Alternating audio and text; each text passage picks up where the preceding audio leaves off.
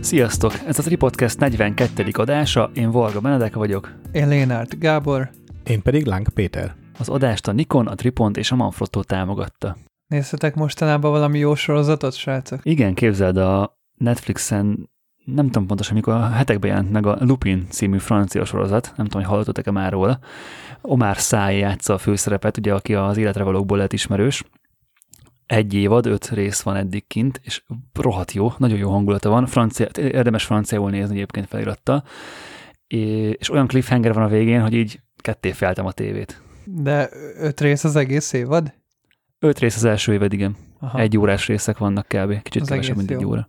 Most a When They See Us című ö, sorozatot néztem meg, az is, mármint, hogy ami ilyen öt részes és ö, egy órás részek vannak kb. De most sikerült bepótolnom a sokak által nagyra becsült eufóriát is, ami nagyon-nagyon tetszett, szóval, hogy mindenki ajánlotta, még olyanok is, akik egyébként nem fotóznak, vagy nincsen közel mondjuk hozzájuk a cinematográfia, nem igazán értik, hogy miért jó a sorozat, vagy legalább nem tudják megmagyarázni, csak annyi, hogy látják, hogy valami azért így kiemeli ezt a sorozatot az átlag tini sorozatok közül, és hát úristen, olyan cinematográfiája van, hogy tényleg beszarás. Mint hogyha az egész sorozat egy nagy videóklip lenne, egy hosszú videóklip, brutális zenékkel, nagyon dinamikus és lendületes kameramozgással, és ugye hát nagyon jó koreográfiával is ehhez képest. Tehát én amennyire láttam verkfotókat, de meg, meg így a az alapján, amit én a sorozatban láttam, én azt tippelném, hogy nagyon-nagyon sok része az robotkarokkal lett felvéve, mert olyan sebességű kameramozgások vannak, meg olyan precízek, meg annyira jól van az egész megcsinálva, hogy ugye ehhez koreografálták ugye a színészeket, és hogy ugye ezeket a súlyú kamerákat ilyen sebességgel, meg ilyen precízen, kézzel, se gimballal, se steadicam nem tudod mozgatni, és ez, ez most ilyen nagyon újszerű, hogy, hogy robotkarokkal mozgatták csomó helyen a, a kamerát, és fú, nagyon brutál, meg nagyon, nagyon jól néz ki. Pont tegnap este mutogattam Sárának ilyen robotkaros felvételeket, ilyen whisky, whisky reklámot mutattam neki, ahogy hogyan készült maga, hogy szépen lassan cseppen le a csepp a pohárba, és, és szalad körbe a kamera, és barom érdekes, ahogy nagyon gyorsan látszik a verken, hogy nagyon gyorsan pörög a kamera, és akkor vissza van lassítva, akkor csak nagyon lassan látszik, hogy fordul lassan cseppen a csepp, mert mondtam neki, csak akkor jött a világ körüli utamra, hogyha megtanul ö, kamerázni és drónozni ez, ez, ez a két feltétel, hogy haszontalan embert nem viszek magammal. Erre, erre meg igazán... Felesleges súlyt nem viszel. Így, így, így. Diót még nem tudjuk, mire fogjuk használni. Tehát ő lesz a cuki. nem, nem feltétlenül, a dió lesz a, a, a content kreator főbevételi forrás. Tehát gyakorlatilag annyi kutyatápot fogtuk tudni kérni promócióra, hogy még ti is jól laktok belőle. Tényleg, egyébként a kutyatáppal eddig nem számoltam, basszus. Az, azzal nem számoltam. Se hely, se pénz. De durva, hogy ez, meg a kakizacsival se számoltam. Azt mondjuk mi amúgy is Olyan kell helyre venni, kell de... vinni. Hát beviszed az erdőbe, az hello. Hát ja, erdőbe beviszem, az hello, igen. Ő jellemzően szeret ilyen látványos helyekre szarni sajnos. Sport, sportot űzik. Na, még mielőtt Peti többet mesélsz erről, még gyors annyit mondanék az eufóriáról, hogy magyar vonatkozása is van. Rév Marcell az egyik ö, director of photography, vagy cinematográfus, aki részt vett ebben a projektben, vagy, inkább, operatőr. Inkább operatőr, inkább igen, operatőr. magyarok vagyunk. És hát tényleg minden elismerésem Marcelnek, mert tényleg brutális. Nem tudom, három vagy négy részt csinált ő, az IMDB szerint. Szerintem simán újra tudnám még nézni, vagy háromszor. Sőt, egyébként úgy néztem az egész sorozatot, hogy csomószor visszatekertem. Hát a, a végén például van az utolsó részben, ilyen 29 perc környékén egy ilyen táncpárbaj, vagy nem tudom, az, az is annyira jól van megcsinálva, és ott van egy olyan jelenet, amikor álló formátumból, tehát hogy álló helyzetben van a kamera, és állóból megy át ugye fekvőbe, és még közben ugye forog a, a csaj tengelye körül, és olyan precízen, olyan gyönyörűen van az egész megcsinálva, hogy fú, nagyon durva. Screenshot mappád teli lett? Hát nem, nem, mert itt, Na például itt ez tipikusan olyan, ahol látszik az, hogy a videó mennyivel ad többet, mint a fotó. Tehát screenshotban bár gyönyörűek a, a színes fényeffektek például, azt látom, hogy ugye a ledes világítást itt már azért használták, tehát ilyen tekintetben is modern volt a sorozat, de itt látszik az, hogy mennyire számít egy videónál a lendület, a vágás, a dinamika, a kamerának a tempója, a kameramozgás, és az, hogy A-ból B-be hova jut a kamera, és nem egy screenshottal nem tudod megmutatni azt, amikor egy mozgásba volt a, a jelenet. És hát itt abszolút szerintem ennek ez volt a varázsa. De nyilván szépek a bokék, mert ahogy Bence is mondta, itt ez már a nyitott rekeszes, új hullámos de hát például van egy olyan, a negyedik részben valami tizen nem tudom hány percig egy snittes az egész. Azt nem tudom, nézni. Az a, a, vidám az parkos. Ah, igen, a pont, az, az nekem is nagyon megmaradt a vidám park, az, az elképesztő. Na, egyébként lehet, hogy én is, én, én akkor néztem meg, amikor megjelent, de, de lehet, hogy egy, egy, egy újranézés majd azért kijárnak ki. Majd hát most ugye van tudom. külön kiadás, karácsonyi külön kiadás jött a, a Rú-ról, és utána most ö, 23-án azt hiszem jön a, a Jules-nek a külön kiadása is, és akkor ez, ez lesz így két külön kiadás, meg hamarosan jön második évad is. Meg ugye a két évad wow. között a karanténban leforgattak egy külön filmet a, a Zendaya, meg a nem tudom, hogy hívják a nem tudom milyen Washington az, aki a Tenetben szerepelt, de hogy a, az a srác, meg a Zendaya, meg az egész táb karanténban karanténba vonult, és csináltak egy külön filmet így a forgatási szünetében a, a második évadnak. Tehát, hogy így az most jön ki nem soká Netflixen, és fekete-fehér a film. Wow, na, akkor arra is ránézünk. Apropó Tenet, nekem nagyon tetszett. Mondtad, Gábor, hogy te agyfasz kaptál tőle, amikor kijöttél a moziból. Én is. Én, én itthon néztem, nem moziban, lehet, hogy ez is más élményt ad, de, de nekem nagyon tetszett a film tök jó volt, folyamatosan, hogy mozgatta az agyamat. Nem volt az a kényelmes popcorn film. Tehát, hát nem. kellett közben. Szerintem ez már túl mozgatja az agyadat egy picit. Na, nekem rendben volt, nekem tetszett. A sorozatból egyébként én, én mostanában nagyon, ne, ez nem köt le. Lehet, hogy azért, mert érdekesebb dolgokat csinálok a való életben, de nekem az utolsó jó sorozat, amit láttam, az a, a, a Final Flight, a Challenger katasztrófáról, egy, egy, egy, egy Netflix dokumentumfilm valamiért azok mostanában nekem jobban, jobb, jobban mm, tetszenek. A fiction, fiction sorozatok, nem tudom, kicsit ilyen kiszámíthatóak, de a dokumentariban hát például sok zenészről van fent sorozat a Netflixen, azokat szoktam nézni. Meg most van egy ilyen, hogy hip-hop, nem tudom, hip-hop valami, ha rákeresek, hogy hip-hop, arra is van egy ilyen négy részes sorozat, az is dokumentari. Meg én még a Ted Lasso-t néztem meg, az hát Amazonos talán, vagy nem tudom, de hogy az is nagyon jó. Ja nem, Apple TV pluszos, bocsánat, Apple TV pluszos a Ted Lasso. És az ilyen full, nagyon-nagyon pozitív, nagyon-nagyon, egyébként a Vic Londonban podcastben ajánlotta a Viktor, és, és nagyon jó. De amúgy a podcast, a Vic Londonban podcastet is ajánlom annak, aki nem hallgatja. És bírja a trágár beszédet. Vagy visszafogta már magát? Hát podcast epizódtól függ, de nyilván ö, szabad szellemű beszédet azt bírni kell, igen. Emlékezzünk meg még egy dologról, ami az utóbbi adás óta történt, egy, hát egy tragédiának is hívhatjuk. Megszűnt a Fuji Pro 400H film. Erről beszéljünk már egy kicsit tényleg, hogy miért van ez szerintetek, meg hogy egyébként a Fuji azzal... A Fuji. Nem, a Fuji azzal indokolja, hogy bonyolult a gyártása a negyedik layernek, mert ugye az van, hogy amikor volt a Kodak Portra versus 400H, akkor a 400H, a Fuji rakott egy ilyen negyedik layert a filmre, amivel meg akarták mutatni, hogy ők egyébként mennyivel jobbak, mint a portra, és ez a negyedik layer, ez a, nem tudom, azt hiszem a tungsten ö, lámpáknak a fényénél jobban kiegyenlíti a filmnek a színeit, és nem lesznek olyan csúnyák a színei. És hogy ez, ez egy ilyen nagyon nagy feature, és hogy nagyon bonyolult megcsinálni, és ez vált jelenleg 2020-ban, ennek a gyártása vált túlságosan bonyolultá, ezért még akár azt is mondják, hogy ö, visszajöhet a 400H egy egyszerűbb formulával később, mint ahogy a Kodak is hozott már vissza, meglátjuk. Két, két gondolat. Egyrészt, mi változott 2021-re ami ezt bonyolultabbá teszi. Tehát, hogyha ezt évtizedig gyártják, akkor hát nyilván megvan az eszköz, meg megvannak a bejáratott módszerek. Oké, persze, lehet, hogy az alapanyag az mondjuk. Hát meg a vegyszerek, amiket hozzá Igen. kell csinálni. Igen de hogy azt is meg tudták csinálni eddig is, tehát hogy nem, nem, érted, tehát nem értem a... Valószínűleg azért mondják ezt, mert hogy nem, nem nyereséges, vagy, vagy nem vesznek belőle elég sokat, de hát emeljenek árat, mint ugye Kodak is megteszi évente, és akkor ott van a film, és akinek kell, az már megveszi. És ugye ez, ez eleve is egy elég drága film volt, tehát ezt, ezt, ezt nem vettem kattingatni a point and shootomba, tehát erre azért projektet kellett csinálni, úgymond.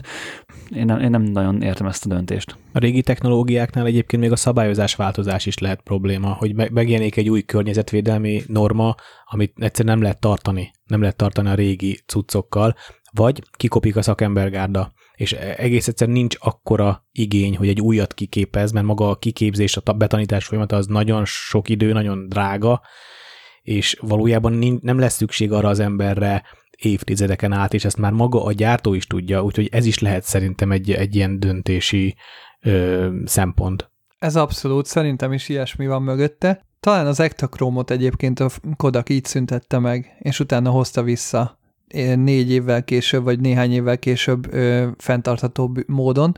Megtalálták a módot arra, hogy a környezetvédelmi szabályozásnak megfelelő módon járjanak el Igen. az egyszerekkel? Hát egy új, új emulziót, mindenből újat csináltak, csak hogy próbálták a régi ektakromnak a színeit becélozni az új filmnek a készítésénél, ami sokaknál nem. Sokak azt mondják, hogy nem sikerült, de mégis ektakromnak van nevezve a film, de ott ez volt. És a másik, amit sokan mondanak, hogy a, a YouTube nyírta ki, hogy a sok YouTube ö, analóg fotós az nagyon a portrát hype és hogy mindenki igazából a portrát veszi a 400H helyett, és hogy a Kodakból annyival többet adnak el, hogy igazából nem tudott a Fuji mellettük verseny vagy labdába rúgni. Egyébként ez ebben lehet igazság, így jobban belegondolva, hiszen, hiszen tényleg a, gyakorlatilag a portra az egy ilyen mémé vált a youtuberek közösségben, vagy így a YouTube-os filmfotósok körében. És hát az összes Tehát, filmes fotós őket utánozza, ugye?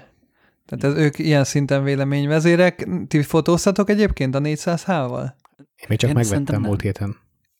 Vettél, Peti? De most már... Ja, nem múlt héten, még, még rám is szóltatok, hogy hogy vagyok ekkor a barom, hogy impulzus vásárolok. Hát film, most meg gazdag ember vagy. Látod? Látod? Befektetés, Befektetés ennyi, jobb, mint a bitcoin. Egyébként lehet, hogy én is majd így, így elköszönve a filmstocktól veszek egyet a fókuszfotóban, hogyha van készletem, vagy az f betérek, megnézem, mert én, én úgy emlékszem, hogy nem fotóztam erre soha, hát ugye nyilván mindig drágálottam érte a pénzt. Hát én a Bartókon vettem abba a kávézóba, ott akkor volt. Hát gyakorlatilag a leg, leg ez, ez, ez, ez kb. olyan, Peti, mint amikor ö, elfogy, elfogy otthon a, a zöld paprika porod, és felmész a várba, és veszel egyet. Vagy a kulinárisba. Egy, egy, ilyen, egy ilyen matyóhímzéses tasakba. Ez kb. ez kb. ilyen volt. Jó, az igaz, a vár az rossz példa, mert a kulinárisba ott a, a magasabb ár mellé egy jobb minőséget kapsz. Egyszer vettem kényszerből fahéjat, és azóta nem kapok olyan fa, de nem, nem viccelek, azóta nem kapok olyan finom fahéjat. Én a reggel a, a zapkásámat szoktam fahéjjal ízesíteni, és amióta az elfogyott, és ilyen vacak fahéjakat veszek, egyszerűen szarabb, sokkal szarabb. De ha már filmeknél járunk, segítsetek már nekem egy picit. Egy, egy barátom Gábor ajánlására vásárolt egy Canon 30V-t, és most engem bombáz azzal a kérdéssel, hogy milyen obikat vegyen rá, és tehát ott széttárt, széttárt karral állok előtte, hogy hát haver, nem tudom, vegyél 51.8-at, abban nagyon hibázni nem lehet. Meg hogy milyen filmekkel kezdjen fotózni. Válaszoljatok már helyettem, Léci. Öm, van egy tök releváns tapasztalatom ezzel kapcsolatban. Ö, Verának a bátyja, aki nem sokára már majd sógorom is lesz, nemrég vett egy 50V-t, vagy, vagy sima, az 50V, Gábor, vagy 50? 50E, 50E. Nem, sima 50-et vett, olyan is van. Tök mindegy. Sima 50-et vette, hát mindegy, van igaz, 50, egy, az 50-es sorozatból egy, egy, egy verziót, és most készült el neki az első tekercse, amit ezzel fotózott, el is küldte. Tök jó képek lettek egyébként, Lomo 800 lőtte. Egészen eddig a pontig tök nagy dilemmában volt, hogy milyen objektívet vegyen. Neki, neki Canon digi rendszere volt korábban, tehát az 51.8 az neki ott volt a fiókban, és ezt azt is tette rá. És azt mondta, miután meglátta az első tekercset, hogy oké, okay, akkor objektívre nem kell költenem. Tehát mindenképpen a, ezt, ezt tehát azt vétek lenne kb. kihagyni ezt az objektívet. A, az annyira, melyik? Hát a, a Nifty 50.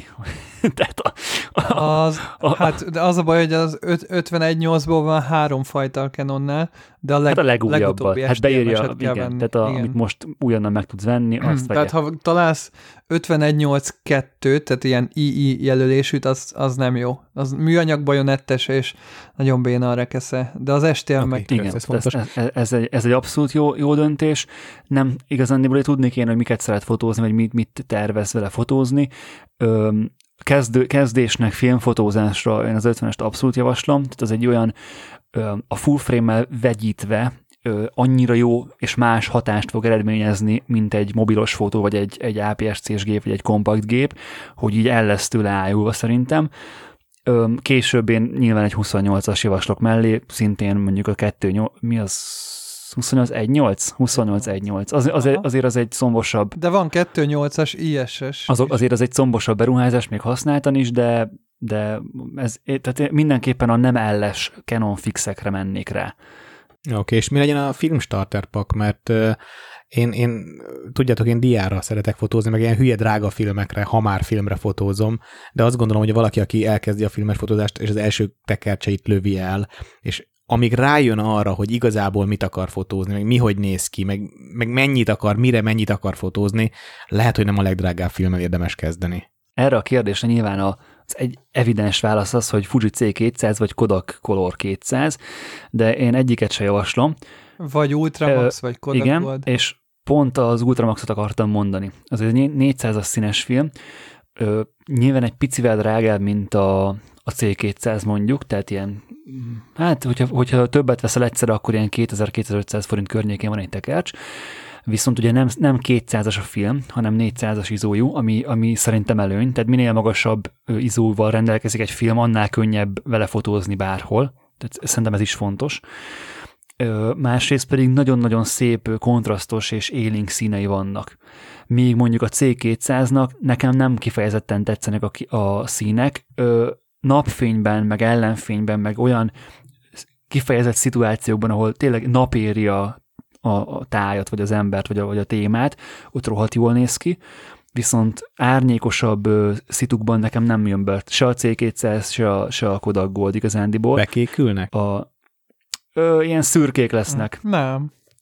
Hát vagy piros. Igen, igen, igen. Tehát- tehát olyan- olyan lesz- C200 olyan lesz az eredmény. Nem rossz. Nem, nem azt mondtam, hogy rossz, csak hogy én nem... Neki nem tehát, tetszik, világos. Nekem ö, csalódás volt a C200, és hogy ezt akarom, ö, ettől akarom igazából megóvni. Oké, okay, akkor én is megválaszolom a két kérdést, mert ugye eddig ez Benedek válaszolta meg mind a kettőt.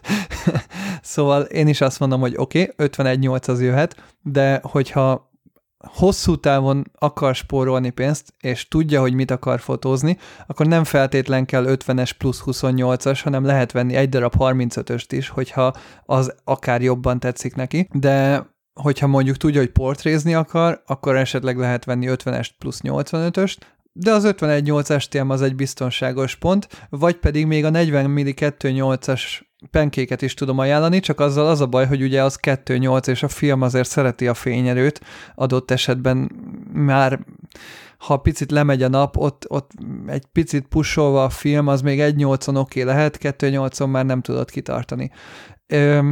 Az STM mes 50-es az egyébként tök pontosan, tök jól fókuszál, szóval azzal nincs baj. Oké, okay, nagyon szépen köszönöm. Azért is kérdeztem, mert azt tudom, hogy ha filmre fotózik az ember, akkor akkor fontos azért, hogy olyan színeket, meg olyan hangulatot kapjon, amit, amit, amit vágy. Tehát valami extrára vágy, vár, vágysz tőle valami feelinget, és ha nem kapod meg, egy szar filmre fotózás nem kapod meg, akkor nagyon hamar szem csalódás lehet.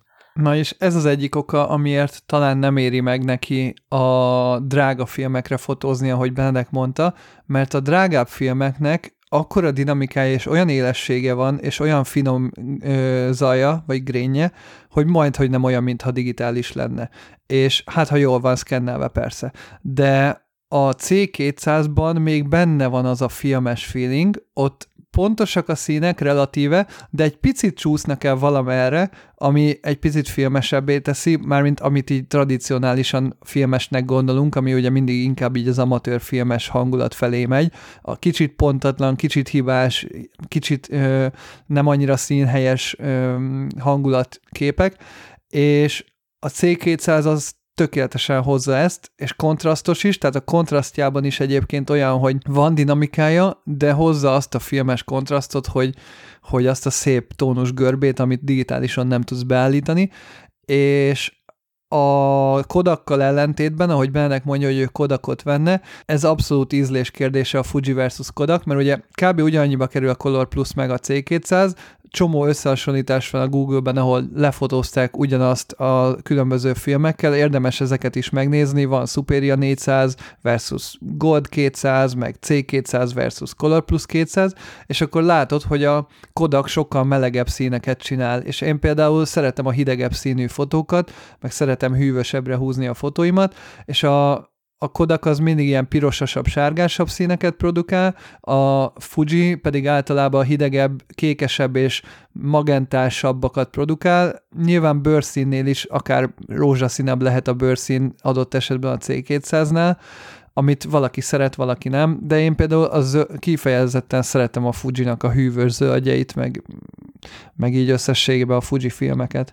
Egy, egy tanácsot még mondanék neki, aztán mehetünk a következő témára, hogy ebbe én is, ez egy ilyen filozófiai probléma a sok embernél, aki, aki elkezd filmre fotózni, ebbe én is beleestem. Tehát attól, hogy filmre fotózik az ember, nem lesznek mindig és minden körülmények között jó színei. Tehát ne várja azt, hogy egy film az a szobában a lámpafénynél is tökéletes szép, szép színeket eredményezzen, olyanokat, amiket az ember is szemlát. Meg a kék órában meg, a hóban. Meg a kék órában a hóban, meg a napfényben délután az utcán.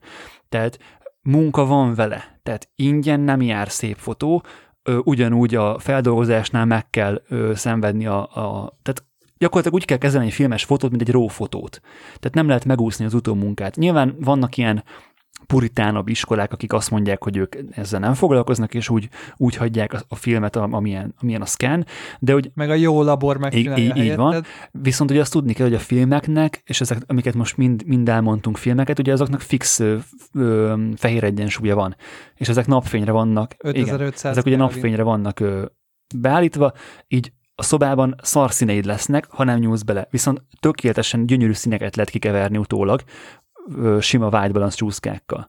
Fehér egyensúlyjal kapcsolatban mondjak el egy fun factet, vagy egy érdekességet, hogy mutatta nekem büszkén, amikor a, Gábor beszélt az adásról, ő egyből megrendelte ezt a fényképezőgépet Japánból, egy, egy nagyon patika pár expós géphez jutott hozzá, tényleg olyan jó érzés volt nekem is kézbe venni, amikor megnéztem, és büszkén mesélte, hogy nézd, ezen még izoállítási lehetőség is van. Mert ott van rajta az izogom, tudod, és felvilágosítottam arról, hogy nem, a fényképezőgépen nem érdemes izót állítani, mert azt a film hozza magával, hogy milyen érzékenységet fűzöl bele. Egyébként, ha már itt a feldolgozásról Hát csak felülírod, az a fényérő, fénymérőt jelenti. Igen, ugye? igen, csak úgy tényleg azt hitt, hogy be tud állítani 1600-as izót, mert ez annyira modern ez a kamera, ja, hogy ezen már lehet. Mert egyébként tényleg egy Aha. digitálishoz nagyon hasonló a kezelőfelület, meg nagyon szép, modern feelingje van. Ö, nem tudom, ezt így felsoroltuk-e már adásba, vagy hogy akarjuk-e, de hogy abban még segíteni egy picit, hogy ho- hova vigye az első tekercsét? Én még gyors annyit a filmekhez vissza, hogy ha a filmes feelinget, meg a filmes hozzáállást akarja kipróbálni, meg ö, megélni, akkor erre még szintén nagyon jó lehet bármilyen fekete-fehér film, mert ezek is tök olcsók, ugye 2000 forint környékén vannak, és mindegyik 400-as izóval Nem van. mindegyik a legtöbb. Ami ugye Hát csak úgy, igen, tehát úgy, úgy értve, hogy azért egy 400-as izós színes filmet drágább Így vásárolni van, adott igen. esetben, mint egy fekete-fehéret, és a fekete-fehér az ad egy olyan ö, gondolkodásmódot, ami még hozzáerősít ehhez a filmes feelinghez. Én egyébként fekete-fehérből, úgy hát nyilván az arany klasszikus Ilford HP jött, viszont én... Vagy a... T- vagy ugye, igen, a Kodakból a Trix 400, de ugye azért ez egy jelentősen drágább tekercs, az, az 3000 fölött van már jóval, viszont én az... én, én, én, én amikor fekete-félre fotóztam, csak Ilfordról lőttem szinte, és egy-két tekercs HP út után én átszoktam a Delta 400-ra.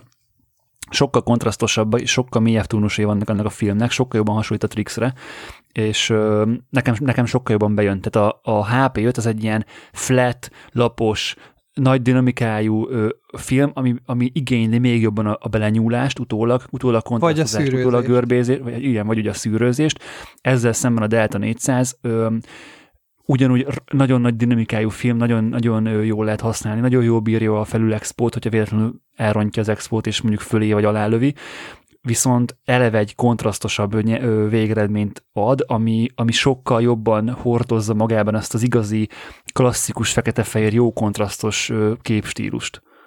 Hát igen, itt az a, cél, az a kérdés, hogy mi a célja. Tehát, hogy nyilván a, a HP5 ilyen szempontból jó, hogy flat, és akkor tudod szűrőzni azokat, a, hogy amelyik színeket meg akarod jeleníteni, de hogyha alapból akarsz egy naturál kontrasztot, akkor akár jobb lehet a T-Max, ha meg brutál kontrasztot akarsz, akkor pedig a Rollei, de az már nagyon, nagyon durva. Én most néztem, hogy az analóggal például lehet ilyeneket kihasználni, amit Diginél ugye csak átépítéssel lehet, itt meg 2000 forintból meg tudok venni mondjuk egy Rollei infrared fekete-fehér tekercset, ahol ha kimegyünk mondjuk tájképet fotózni, és az összes fa az full fehéren jelenik meg, és fú, ez nagyon brutál, azt majd ki akarom próbálni mindenképpen. Szóval, hogy ilyenekkel is lehet kísérletezni az analógban, ez a jó, hogy van minden.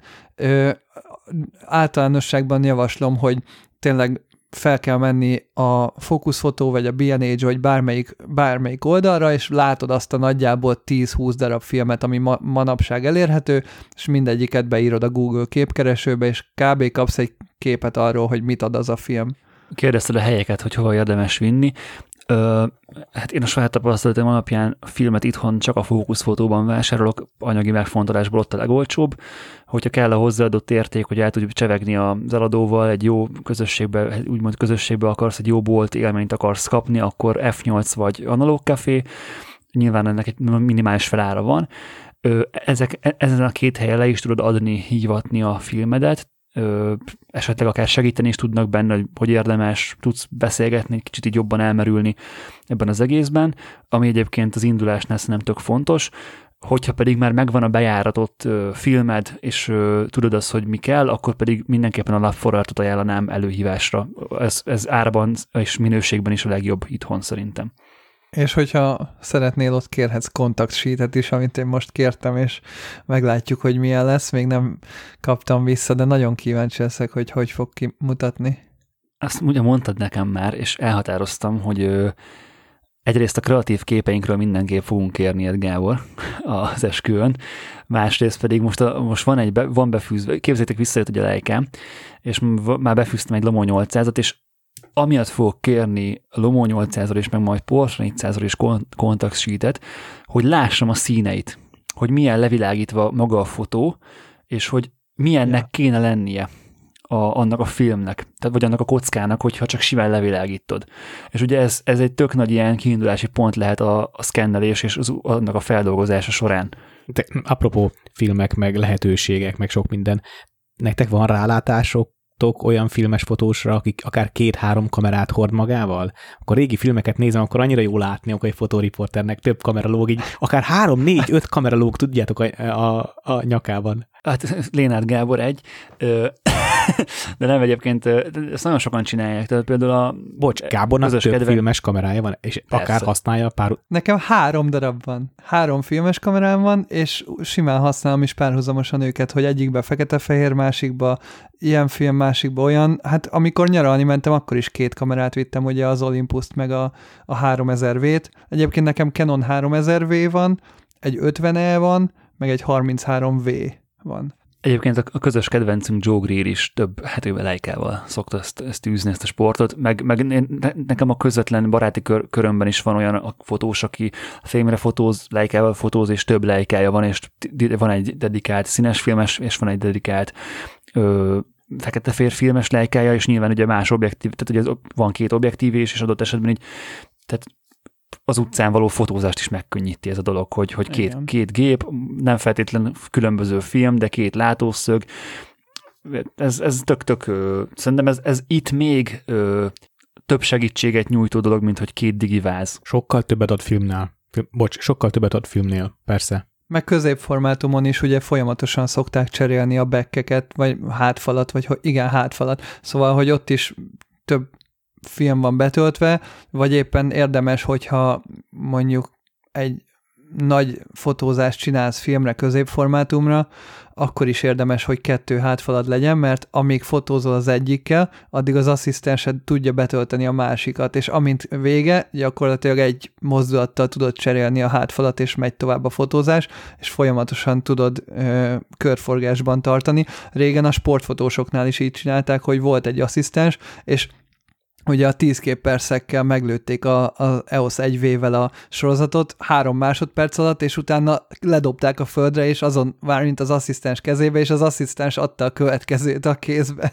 Azért az elég kemény. Hát ott pergett a film. Ja, milyen érdekes látni, hogy régen egy fotós 3-4-5 kamerával dolgozott. Nyilván picit könnyebb volt a dolguk olyan szempontból, hogy bár én nem, nem tudom, hogy milyen volt a bevétel kamera ár arány. Tehát, hogy ez a digi- Drága. De, de digitálishoz képest most, egy, egy D6-ot nézel, két millió valamennyi most egy D6, az egy, a, a Canon csúcsgépe is gondolom a körül lehet, két és fél millió körül lehet. Szerintem nagyságrendileg ugyanannyiba kerültek egy, tehát a, a Pro, Pro SLR-ek, meg, a, meg akár a Leica-t is, ha nézzük, az régen is rohadt sok pénz volt.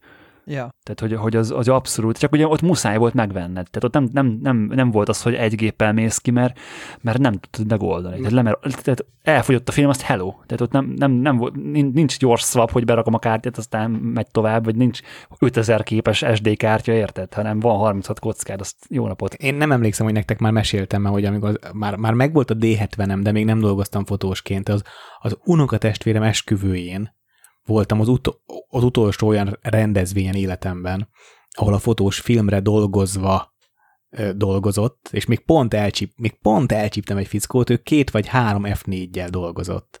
És a mai napig emlékszem, mert mint, mint, mint a mint a, tényleg a vadász a, a vadat úgy figyeltem egész nap az ember. Semmire nem emlékszem az esküvőből, semmire. De fel tudnám idézni a fotós ruháját, így most 15-20 év után. Peti, kérlek, ha majd a mi esküvőnkön ne a Gábort figyelj. Ne, nem, nem, nem. Azt hiszem, hogy nem fogom. Uh, bár ki tudja, ki tudja. Megnéztem közben az EOS 1V, 2000 márciusában jelent meg, 829 ezer forintos áron. Az derék.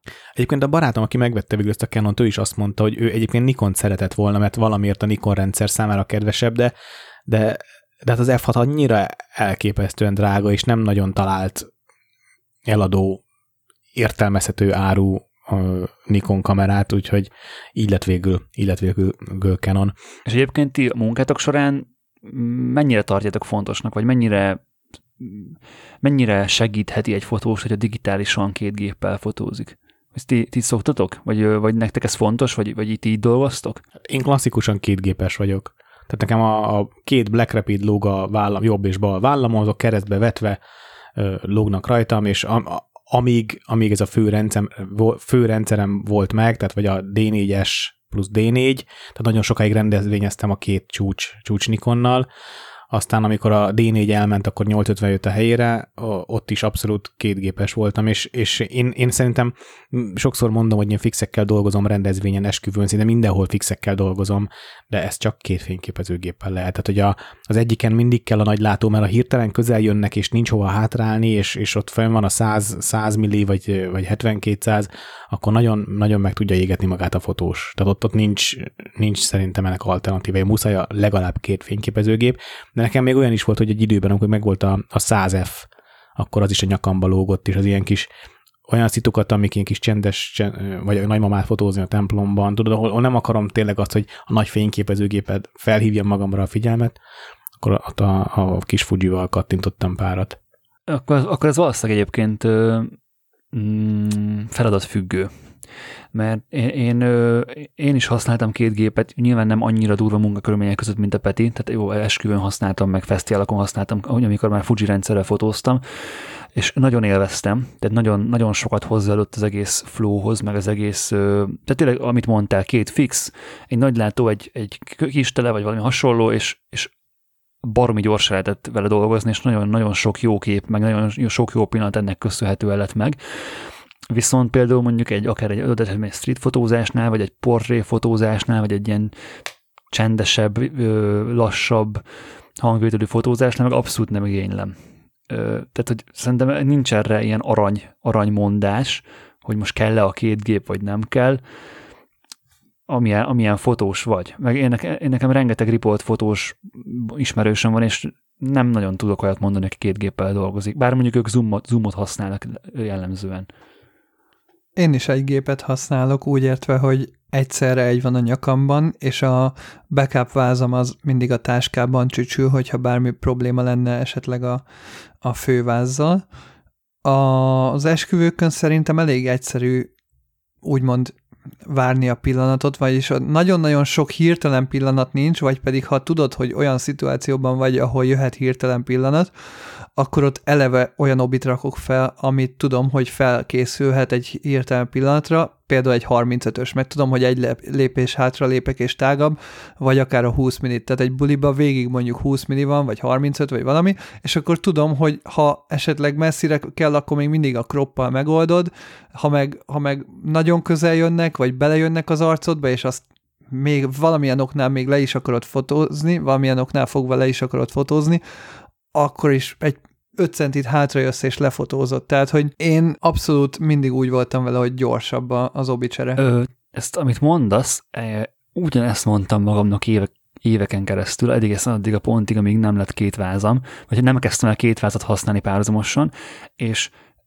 ugyanerre gondoltam, hogy oké, okay, persze 35 az nagyjából mindig jó, vagy, vagy ugye én is nyilván tudod, tehát hogy egy, főleg egy esküvőn, hát ki tudod számítani hogy mi, vagy tudod, hogy mi fog következni, tehát nagy meglepetés nem ér senkit, viszont azzal a plusszal, hogy nem csak a, a megszokott objektíved van, vagy a biztosra menő objektív van a vázon, hanem ott van mellette egy mondjuk egy kis tele, vagy egy, egy még nagyobb látószög, vagy valami hasonló, egy, teljesen egy másik, másik perspektíva, úgy akarva, akaratlanul sokkal érdekesebb és sokkal jobb képeket is tudsz megfogni, amiatt, hogy nem kell obit cserélned, és egyből tudsz reagálni. De én nem mondtam, hogy nem cserélek obikat cserélek, csak gyorsabban cserélek obit, mint ha vázat cserélnék. Hogy? Azt, azt ne viccelj, de hogy? Hát az nincs. Hát, hogy mutatom, hogy... Lóg, lóg a két vázadon. Egyiket leengedem, másikat felemeltem, és egy, nem telt el fél másodperc. Ennyi alatt cserélsz objektív. De lehet, hogy negyed, tehát, figyelj benne, lehet, hogy negyed másodperc alatt flash. Hát gyak, köbö. A váz cserébe én beleszámítom azt az időt is, amíg a beállításokat át kell állítani. De miért kéne átállítani? De miért kéne? Belépsz, belépsz hát azért, valahova, mert hogyha átmegyek egy másik valahova mindkettő, De mindkét gépet be, beállítod. Tehát úgy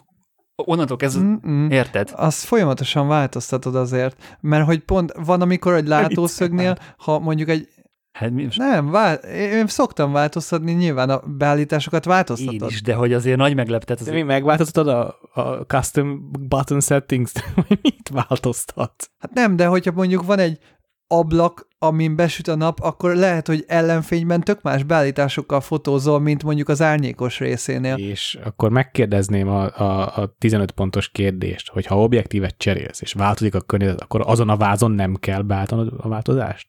De, és azt mondom, hogy ott már eleve be van állítva, mert mondjuk fotózok egyet az 50-essel a beállításon, cserélem az obit a 20-asra, és ugyanazokkal a beállításokkal meglövöm a 20-ast. Míg, ha a vázam lóg a 20-assal valami random beállítással, azt felemelem, és be kell állítanom a 20 millinél a beállítást, mert az 50-essel fotóztam a másik vázzal X beállítással. Uh-huh.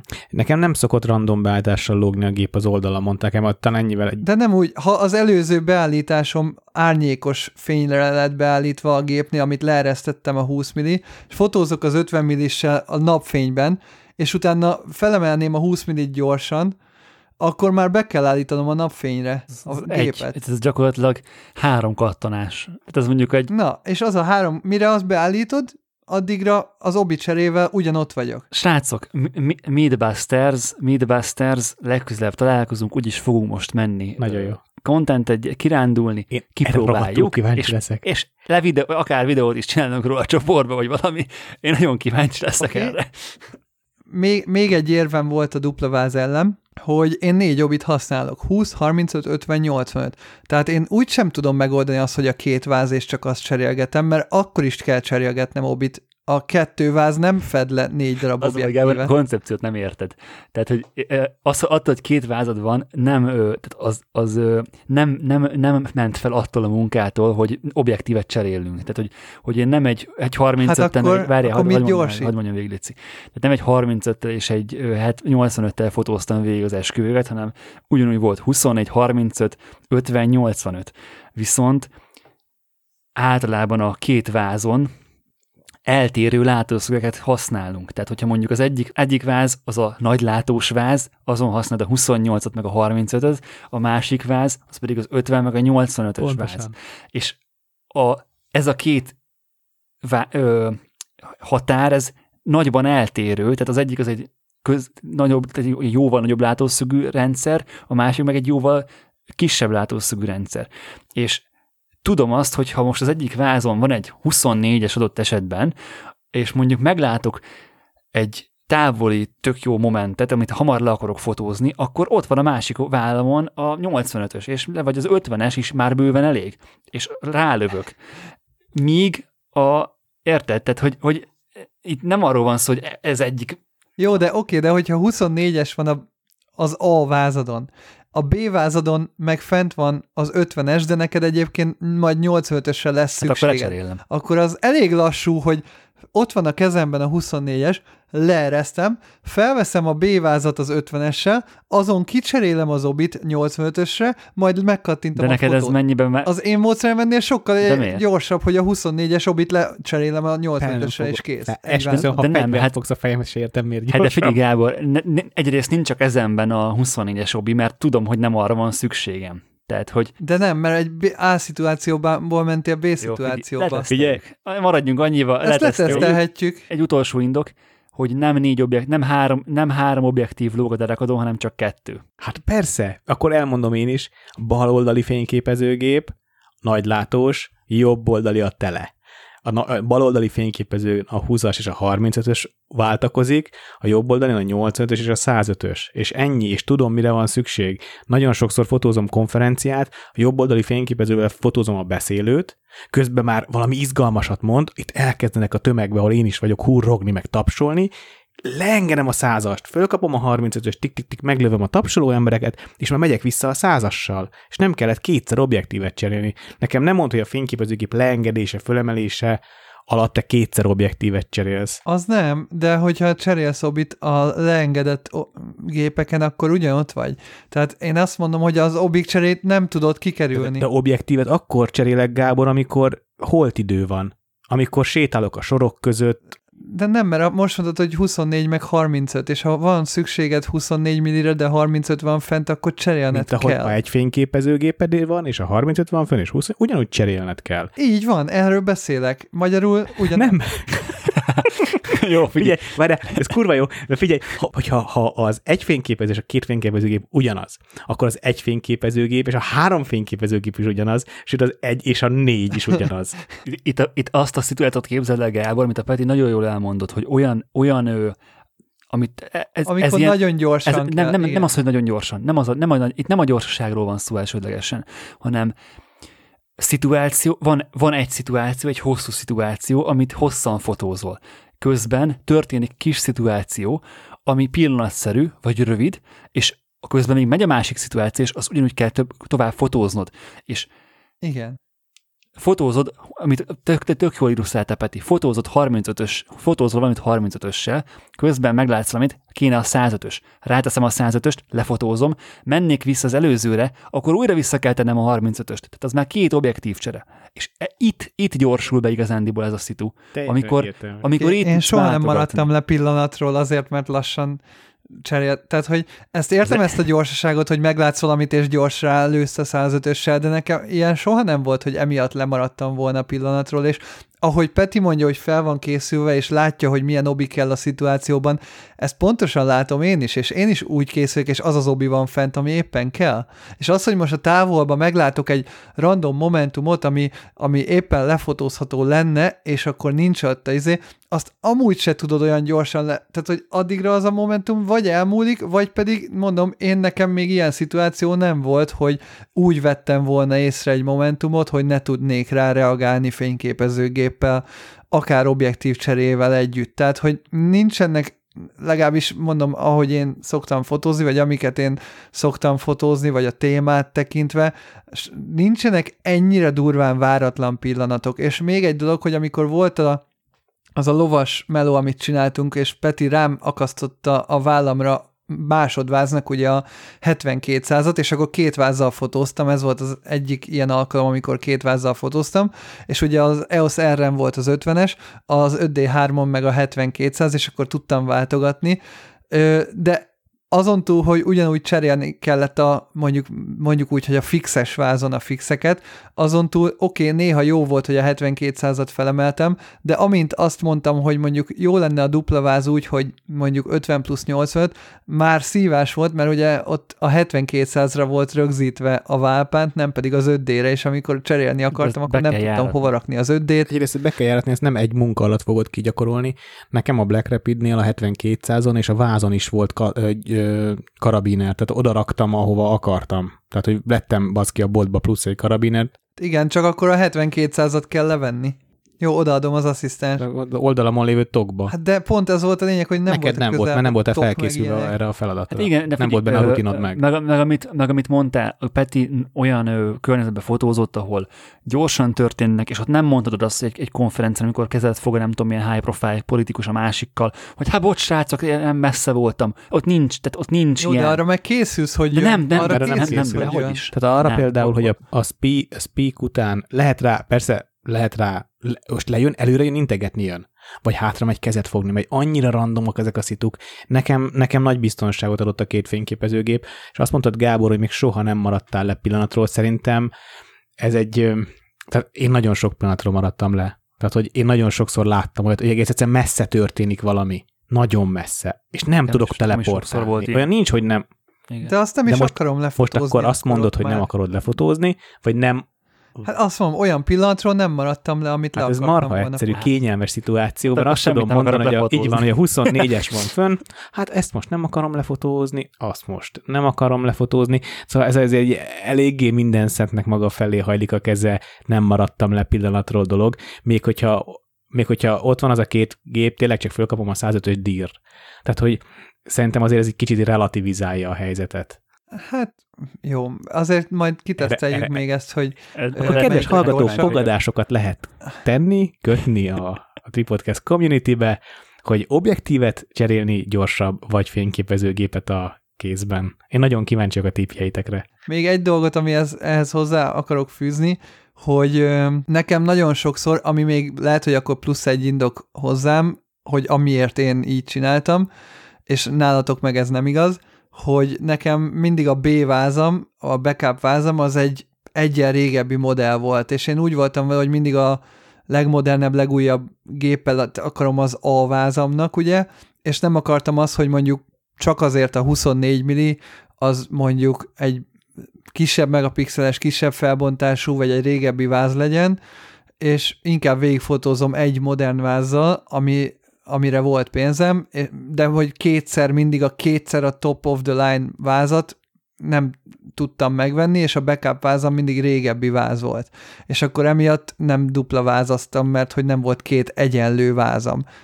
Vagy nem próbáltam ki annyira sose. Nekem se két egyenlő. Pro 2 és Pro 3 volt a két váz. Jó, mondjuk ott, ott nincs Na, akkor, akkor is jó, de az mondjuk nem jelentős az eltérés. Hát nálam a, a legjobb ilyen, ilyen időszak az a, az a két D4 volt, mert azok tényleg teljesen ugyanúgy működtek. Egyik D4, D4-es, de ez igazából nem volt nagy jelentőségű. A, a másik nagyon izgalmas korszak pedig a D4-es plusz 850 volt, amiből most szálltam ki, mert a, pontosan lehetett tudni, hogy, hogy nagyjából melyikre, melyikre melyik obit érdemes rakni. Tehát ha akartam, akartam kroppolni a százasból, akkor nyilván az a 85-ös, a 850 nem volt rajta. Úgyhogy nem, nem tudom, ezt, ezt, ez nekem egy teljesen tudatos döntés ki, volt. És... Ki, kiteszteljük, igazándiból ö, a, aki most ezt hallgatja, és ö, egy, egy válaszra vár, ezt mindenki magának kell, hogy eldöntse, a, a tudja mindenki saját magáról, hogy mit fotózik. Nyilván stúdióban nem kell két gép, meg nyilván tárgyfotósnak nem kell két gép, meg, meg hasonló. Hogyha olyan jellegű munkákat csinálsz, mint mondjuk a Peti csinált, vagy, vagy akár én, fesztiválok, ö, olyan rendezvények, ahol sok, sok minden történik, nagy a helyszín, sok szereplős, ö, vagy egyszerűen csak könnyebbséget akarsz magadnak, ö, okozni, akkor abszolút jó a két váz, hogyha modellt fotózol, vagy bár mondjuk még ott is el tudom képzelni. Ezt akartam a mondani, hogy... is el tudom képzelni, abszolút, főleg, hogyha ilyen ö, dinamikusan állítod a modelledet, nem, nem, ö, nem, nem nagyon statikusan instruálsz, hanem mozgásban vagy, akkor, akkor abszolút ott is, ott is tud ez hasznos lenni. Pont ezt akartam mondani, hogy most, hogy a Z6-ot használom, egyetlen egy fényképezőgépen van, és, és hozzá számtalan optika, és a portréfotózásnál ugyanúgy érzem azt, hogy van egy rohadt jó flow, megvan a modellel a kapcsolat, a pillanat, és meglőném 35-ön, 85-ön, lenézek, már, már elveszik a kapcsolat, még a két géppel baromi gyorsan lehet a, a két lencsét váltani. Én, ezt, én, ezt, én ezt egyébként portréfotózásnál is használtam, a kreatív portrén is használtam, tehát egy páros fotózásnál esküvőn meglőd a 24-jel, nagy látó, háttérben tájkép, minden, és már ott van mellette nagyjából én, hasonló, én is használtam kreatívan. hasonló pillanatot meg tudsz lőni telével is, és szerintem ez egy, ez egy tök jó lehetőség. Nyilván ez egy pénzügyi kérdés is, ahogy Gábor is mondta, hogyha nincs két egyenér, közel egyenértékű fényképezőgéped, amik még az egyiknek van egy jelentős hátránya a másikhoz képest, hát akkor sose fogod megtapasztalni igazából azt az igazi flót, amit én mondjuk megtapasztaltam a két D4-jel. És hogyha, ha most rengeteg, nagyon sok konferencia melóm lenne, és két D6, D6-ot vennék, szerintem az ugyanúgy egy nagyon jó rendszer lenne. És egyiken ilyen obi, másikon olyan obi. De azt kell tudni, mi a, mik a melók, te milyen ritmusban szeretsz dolgozni, és mennyi pénzt tudsz rákölteni. Szerintem ez mind meghatározza azt, hogy két gép lesz a nyerő, vagy az egy gép lesz a nyerő. Na de a két fény... Vakukildó. Na de a két fényképezőgéppel a stúdióban okozhat gondot, ha vakukioldóval kell fényképezni, és nincs két vakukioldója az embernek, bár Gábornak sikerült úgy is gondot okozni a vakukioldónak, hogy csak egy fényképező volt, és aztán nem pont a filmes? Hát ez nem gond, hanem nyilván ki kellett deríteni, hogy hogy működik, mert nem egy mai eszköz, és nem feltétlen vannak a mai termékek e- ezekre optimalizálva, és még visszakanyarodva egyébként az obicserét rendesen meg tudja lassítani akár a Tiffennek az oda-vissza cseréje. Amit Kell venni, mondtuk, hogy... veszem minden objektívre, tehát hogy itt mindenre van megoldás, csak pénz kell hozzá. Vagy a Manfrotto mágneses cuccot, igen.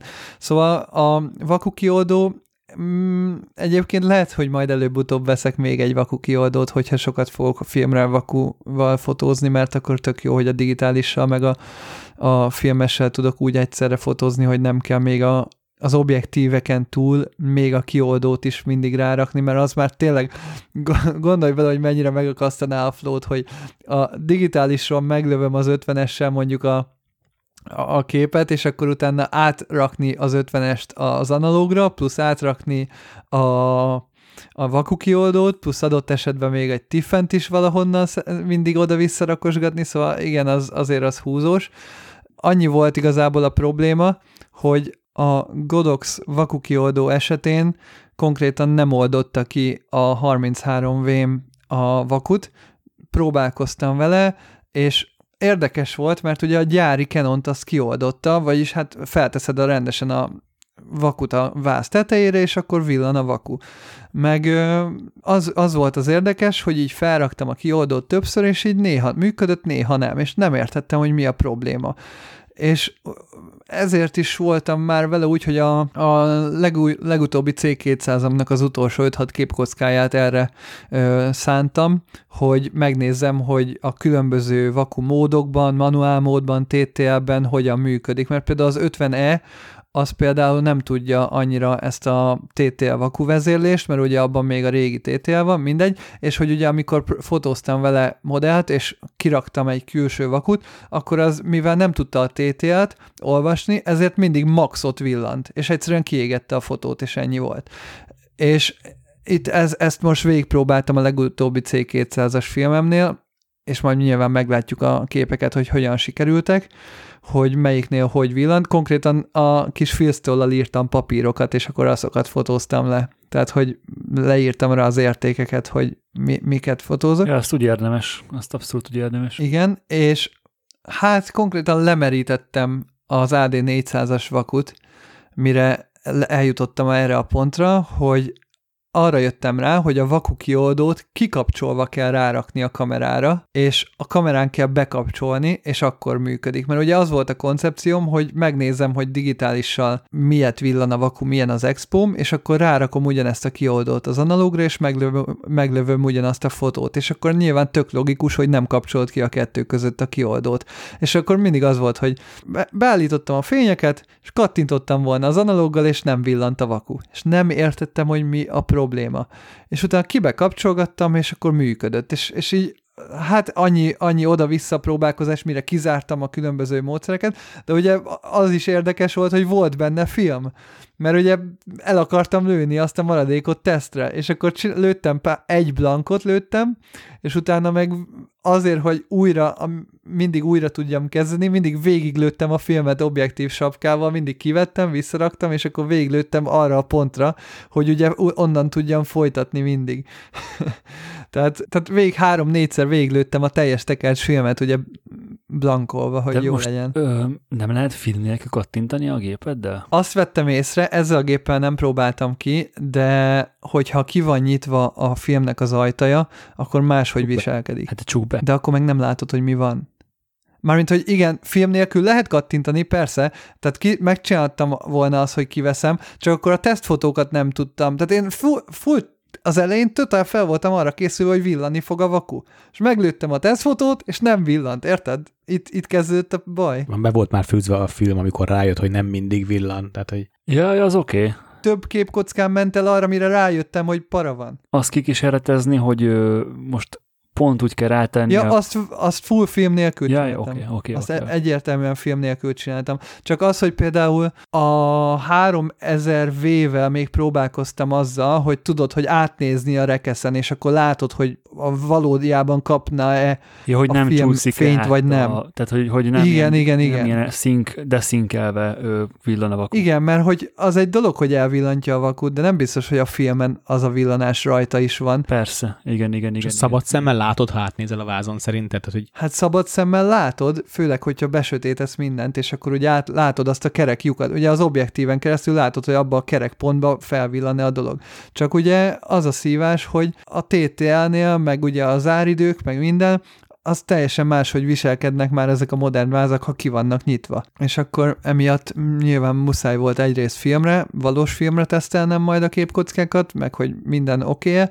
másrészt meg a vakukiadó működését, azt meg persze miután rájöttem, hogy három-négy képkockából nem fogom tudni megoldani a, a problémát, vagy nem fogok rájönni arra, hogy mi van, ö, emiatt kivettem, ez, ezért vettem ki például a filmet, hogy ugye végigfotóztam, és utána meg visszamentem ugyanoda, ahol voltam előtte vázsapkával. Jó kis hát, estét lehetett, Gábor, nem irigyellek. Hát egy ilyen három-négy óra ment el. Vagy, vagy élvezted? Körre. Te az ilyesmit szereted szerintem. Hát figyelj, jobban élveztem volna, ha működik alapból, és elvillantom, és kész, és ott van. De egyébként hozzátartozik, hogy ezért vettem ugye a 33V-t, hogy ezt tudja az TTL2-ben a HSS-t, meg minden, szóval, hogy... Na, Gábor, akkor az esküvőnkre majd hozhatsz vakut, meg, meg filmes vázat. Mindenképpen. És akkor kipróbál, kipróbáltad a két vázas szettet. Hát, és addig már meg is fogjuk látni, hogy működötte, ja, ja. ugye? Mert addigra visszakapjuk ezt a C200 tekercset. Egyébként én, én egyébként nagyon adnám. Ugye nyilván a templomban nem biztos, hogy 800-as film az elég lesz, de hogyha akár egy, egy rendszervakut beteszel deríteni, külön állványon, vagy akár a gépvázon, ö, én nagyon szétadnám, hogyha, hogyha így lennének olyan képek, a, mármint, hogy eseményfotók filmre. Tehát nem kell megőrülni vele nyilván, csak, csak legyen. Hát meglátjuk, hogy milyen hosszú lesz a szertartásatok, attól is függ, mert ugye, ha nagyon kapkodós, akkor azért ott érdemes tényleg arra menni, hogy meglegyenek a pillanatok inkább digire, hogy ne technikailag legyenek fotók, hanem azért meglegyenek ténylegesen a pillanatok is. Persze. Ezért kell a két váz. De hát azért igyekszem, igyekszem. Én, én amúgy úgy tervezem, hogy lehet, hogy a, lehet, hogy a 42 8 at fixen rárakom. Nem, ak- 51-8 nincs? Nincs. De le, vagy pedig cserélgetem az 50-est rajta, vagy majd látjuk. Ja, tényleg, majd ezt nyilván rád bízzuk. De jó lesz, jó lesz mindenképpen. Hát ö, alapvetően biztos, hogy beltéren 800-as filmmel kell lőni, aztán kültére meg meglátjuk, milyen időnk lesz. Peti, hogy áll a kocsi projekt? Hogy áll a világgelmenés? Ó, a világgelmenés nehéz. Ez, ez, vagy, vagy biztos hátizsákkal, biztos baromi könnyű, de egy autóval eléggé, eléggé macerás dolog. Nagyon izgalmas fejlemények vannak, és képzeljétek el, hogy folyamatosan azt tapasztalom, hogy hívogatnak emberek, hogy szia Péter, hallottam a projektedről, hadd segítsek benne, van tapasztalatom, mert évekig jártam Grúziát egy, egy Mitsubishi-vel, és akkor, és akkor ajánlanám, hogy ne olyan aksit vegyél, ami ilyen, hanem olyat vagy aksit vegyél, ami olyan. Meg ha napelemet veszel, akkor vigyázz rá, hogy valamilyen, most fölírtam ezeket a dolgokat, egy másfél oldalt, ilyen jegyzet, sőt, két és fél oldalt jegyzeteltem össze, jegyzetfüzetemben, hogy milyen kristályos a napelem kell, mert a másik az nem jó. Meg jár az agyam azon, hogy hogyan tudok meleg vizet csinálni, és kitaláltam, hogy majd milyen okos leszek, hogy az autóba rakok, nyilván az autó tetejére rakok egy, vagy, vagy a belsőjébe rakok egy, egy nagy tartályt, azt valamelyest leszigetelem, mert ha már van meleg vízem, akkor nyilván a víz nagy közege, meg a szigetelés az viszonylag megtartja, tehát nem kell állandóan újra melegíteni a vizet, és majd valahogy összekötöm az autó hűtő-fűtő körével, és akkor majd, majd hogy megy az a... Igen, igen, vizet? egy hő átadót, van egy hő, egy hő, egy hőközeg azt cserélő. egyébként csomószor ki, nem úgy van, hogy ki, kül, kül, külső már, hát- rakják a víztartárt, és, Igen, Arizonában. és nap meg, Hát, meg, megmelegíti. Arizonában biztos, Norvégiában szerintem nem elég erős hozzá a nap, de az is lehet, hogy igen. meg, meg, meg, meg, meg is fagy, tehát hogy nem, nem Hát igen, nem praktikus hagyni megfagyni a vizet, és nem csak azért, mert hogy nem lesz vizet, hanem mert változik a, a víznek a, a érfogata. térfogata a fagyás során, és meg, tehát a csöveket, mint tönkreteheti, a tartályt tönkreteheti, a szelepeket tönkreteheti. Ö, Ami, amit mondom, hogy kitaláltam, hogy egy, egy ilyen hő közeg átadóval, egyébként nem tudom, tudtátok-e, de a, a nukleáris erőművek is így működnek a hűtésük, Így hogy van. a, igen, igen, igen, hát igen. ott a, a szennyezett, vagy a, a, nem tudom, koszos víznek hívják talán, meg a tiszta vízkör nem találkozik fizikailag, csak a, csak a, a csövek összefűzésével átadják egymásnak a, a hőt, vagy elvonják egymástól a hőt. És hogy valami hasonló megoldást találtam ki, hogy majd, majd milyen ügyesen megcsinálom az autóban, hogy a, a forró motortérnek a hőjét egy átadni egy ilyen keringtetett vízne, vízen, vízrendszeren át, de de hát több ilyen kalandor is fölhívott, hogy felejtsem el a bonyolult megoldásokat. Még az állófűtés is para, mert, mert sokkal jobban járok egy kis gá, gázos kazánnal, ami, ami egyszerű gázpalackot rárakott, tuff és meleget ad. Mert az állófűtés az, az bonyolult, és fönnakadok valahol, leszakad, megsérül a csöve, Mm, nem ajánlja, se, egy ilyen világgá menő ember nem ajánlotta, hogy bonyolult megoldásokat csináljak, mert nagyon szexi, nagyon jól néz ki fotón, érdekes dolgokat lehet róla mesélni videón, tehát ez így jó, izgi, de hogy Ez olyasmi egy kicsit, mint a számít PC építés, hogy ott is azt mondják, hogy ha fancy akarsz, akkor csinálj vízhűtést, ha meg azt akarod, hogy működjön, meg ne rohadjon szét, vagy hát ne, ne menjen tönkre hamar, meg hogy ho- hosszú ideig tud használni, akkor megcsinálnak a klasszikus. akkor vegyél, egy- vagy, vagy vegyél egy gyári setupot, egy Delt, vagy egy... Hát nem egy gyárit, hanem a rendes Ugye passzív. hangosabb gondolom. Hát, ugye, hát ugye több venti kell valószínűleg, igen, de hogy Hát azt mondom, Igen. a ventik Másik hangosabb. helyiségbe is el lehet helyezni a számítógépet, nem csak ahol dolgozol. hát akkor nem látod az RGB-t, hogy világít. Oké, okay, igen.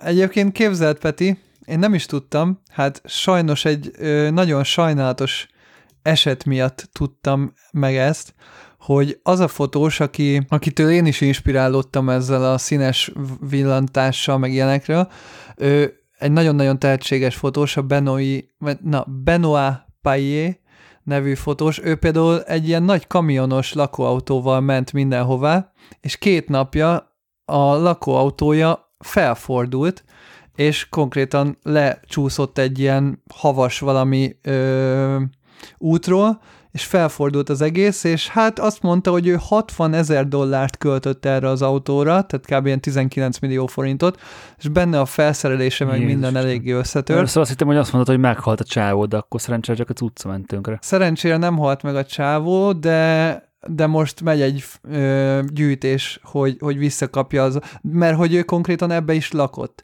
és hogy jelenleg kb. így nem volt hol aludnia se, mert hogy neki nem volt lakás, meg semmi, nem fullosan full time ebbe lakott, és járta vele a világot, és, és hogy most ez így ö, gyakorlatilag szétment egyik pillanatról a másikra, így most elindult neki egy gyűjtés, de tehát, hogy így nagyon durva, és egy-két nappal ezelőtt volt ez az eset most, és nem is tudtam egyébként, hogy ez a, ez a srác így fotózik, és hogy honnan vannak egyébként ilyen érdekes képei, de így azért magyarázatot ad erre, hogy, hogy, hogy tényleg mennyire mindenféle nagyon fura szituációba belekeveredik, meg mennyire, mennyire jók a fotói, és ez csomószor amúgy most ha nem akarom le, lejjebb ö, vinni a munkáját, de hogy nem is feltétlen kreativitás, hanem az, hogy járod a világot, és látsz olyan dolgokat, amiket lefotózol egy saját stílusodban, és nem feltétlen neked kell megteremteni azt, hogy ö, mondjuk az utcán ugrókötelezzenek a gyerekek, amit reklámfotós szemlélettel lehet, hogy négy modellt felbérelnél, és akkor